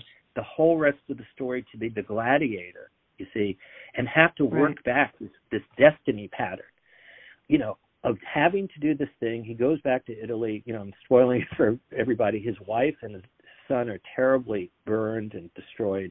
He's taken, you know, to do this whole odyssey of gladiators and selling. Where, you know, Maximus, Maximus, are you not entertained? Are you not entertained? it's just interesting as a storyline. I just wanted to end because we almost all of us have seen this movie it won right. a Best Actor for Russell Crowe. He went on to other things. Um, phenomenal actor and a pheno- phenomenal script by by Ridley Scott. By the way, whose brother got cancer and then jumped off a bridge about uh, Tony Scott. This is a, another story. So I do want to talk to you about people at some point, whatever you've encountered, who feel either suicidal, don't you know, whether it's drugs, they've lost loved ones. Maybe we can bring that in at some point, any of your experiences, you know what I mean? As terrible as yeah. that concept is. Because yeah. there's so many people who feel like is life worth living. And again, that movie was just so extraordinary. At the very end, when Russell Crowe, di- you know, is is dying there, um, at the end and has killed Commodus. Again, folks, you don't have to watch the movie now if you never saw it because Mark just gave you the Cliff Notes version. But anyway, as we as we end here, his his woman friend, who's like the the daughter of Marcus Aurelius, who then is going to sort of be kind of the the, the empress of Rome temporarily. She says to all these people on the on the Colosseum floor, he was a soldier of Rome. Honor him. And they have this beautiful music, and they all pick him up and walk out with him, and that's sort of the beautiful music and the end. You know what I mean? Of the show. Yeah. You know, and it sort of brings so much together. It was such a wonderfully done storyline and so appropriate, you know, for our time. And the fact that it actually won, you know, a best actor for the lead person, you know, it wasn't like controversial or they didn't get the award and it won the best picture. So every time it's on, you know, I, I watch it. So um anyway, love and blessings to everybody out there. If you've gone through this, this is not the longest one I've ever done with anybody, including my doing it on my own. So Debbie, we've we've fallen short of three hours. Now, now you're going to need some of that acupressure from a loved one on on your thumb area, and and whatever else. Taking look, taking a stroll before you make dinner or anything else, so that like both of us need to sort of get get a little exercise, right, and heal ourselves. True. Yep. Okay. Well, look, thank you for for starting all this, and I do have this list, and so I'll give you a little bit of time in another week or so, whenever we have a chance, and whatever ideas you want to share for the next one as well. I have a, a list, and you know, we did we accomplished a lot, but I do feel it's almost like if this is the appetizer, right? Um, right. Speaking of the food thing, then we have the main another main course. Although this seems like a seven course appetizer, then the main course, then we do a third, like the trinity of like the dessert. And maybe if we can right. pull together three of these things over a couple of weeks, the folks out there will find this as a real treat because there is all this astrology, tarot, numerology, lucky numbers, strange events that we all have, omens, you know, good luck, good fortune, bad luck. A lot of people think that their lives are, are bad. You know what I mean? They can't get out of right. the jinx. And we don't want, like, there are known, I just want everyone to know. You look at patterns like in your chart, squares of 90 degrees or oppositions. Everything can be there for a higher purpose. And the yes. old astrology of this is bad or that, or again, Mercury retrograde, as I keep telling Debbie, you know, it isn't bad. It, we just have to sort of maneuver with it and understand what are the positive cycles or when does Mercury go out of retrograde? What can we learn from it? How can you elect as favorable times as you can for jobs or, you know, relationships or moving here and there or attending a conference or, you know, uh, doing everything of again, do what you love, the money will follow. You know, your your success will follow, whatever it is, whether it's monetary or your life purpose. But you need to be able to love as much as you can what you're doing and what your skill sets are. Or if you have to shift out of a, you know, regular job. I never tell people to quit a job, by the way. You know, if you're in this economy, if you're earning something, even if you're not happy, you've got hobbies and you can turn hobbies into a second career, you know, and do things virtually and do things from at home. And there's so many ways that people are now doing that. So, you know, I want to honor that as well. Right. Okay. Um, I will let you go and um, share anything, any closing word. What's the word or thought? You because you said earlier, you know, you see, a lot of these things are a thought right? Comes as an yes. thought. Right. Um, have we have we covered things? You know, in this first one, I realize I tend to go more big picture all over the place to bring everything, and you have specific events and experiences that you're bringing to you know what we're sharing. You know, people, places, right. experiences that give people the uh, identification of like a personal story. Right. Right. Yeah. No. No. Uh, I, you know, like like I said, I I just wanted to share enough just to give people an understanding, just wondering how things were, you know, when we pass and what people yeah. see, what people experience and stuff, you know, just to provide anybody with, you know, some peace.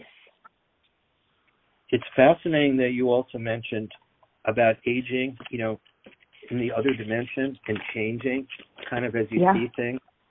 Yeah. as I brought up, you know, the Tibetan master said there are materials made on other levels that human beings would be fascinated, and the charts that exist for us as souls and spirits that exist on like an inner level. And I so appreciate what you're sharing and so many of the things you said to me earlier and during this sharing about the reality of what is going on on the other levels to bring people out of fear to be able to pass pass over. You know what I mean? Right. The, the, the worst thing is if one can't get away from all these fears and attachments, you know, of loss and so on, and not realize their loved ones are are with them 24/7 through their thoughts and ideas and their presence, right? right? And yet they don't know for sure 100%. And what can we do through dreams, writing our dreams down, accessing our ideas, and believing in all of these things? You know, having faith, having trust um, that this is all real and not some imagination, you know, that we're going off kilter. Right. Okay. Well, next time, everybody. Um, so we'll do a part two. Thank you so much, Debbie, for being a part of all this. Love and blessings to you and your family, and everybody listening out there. Okay. Yes, thank so you very much. Thank you. Okay. Bye for now.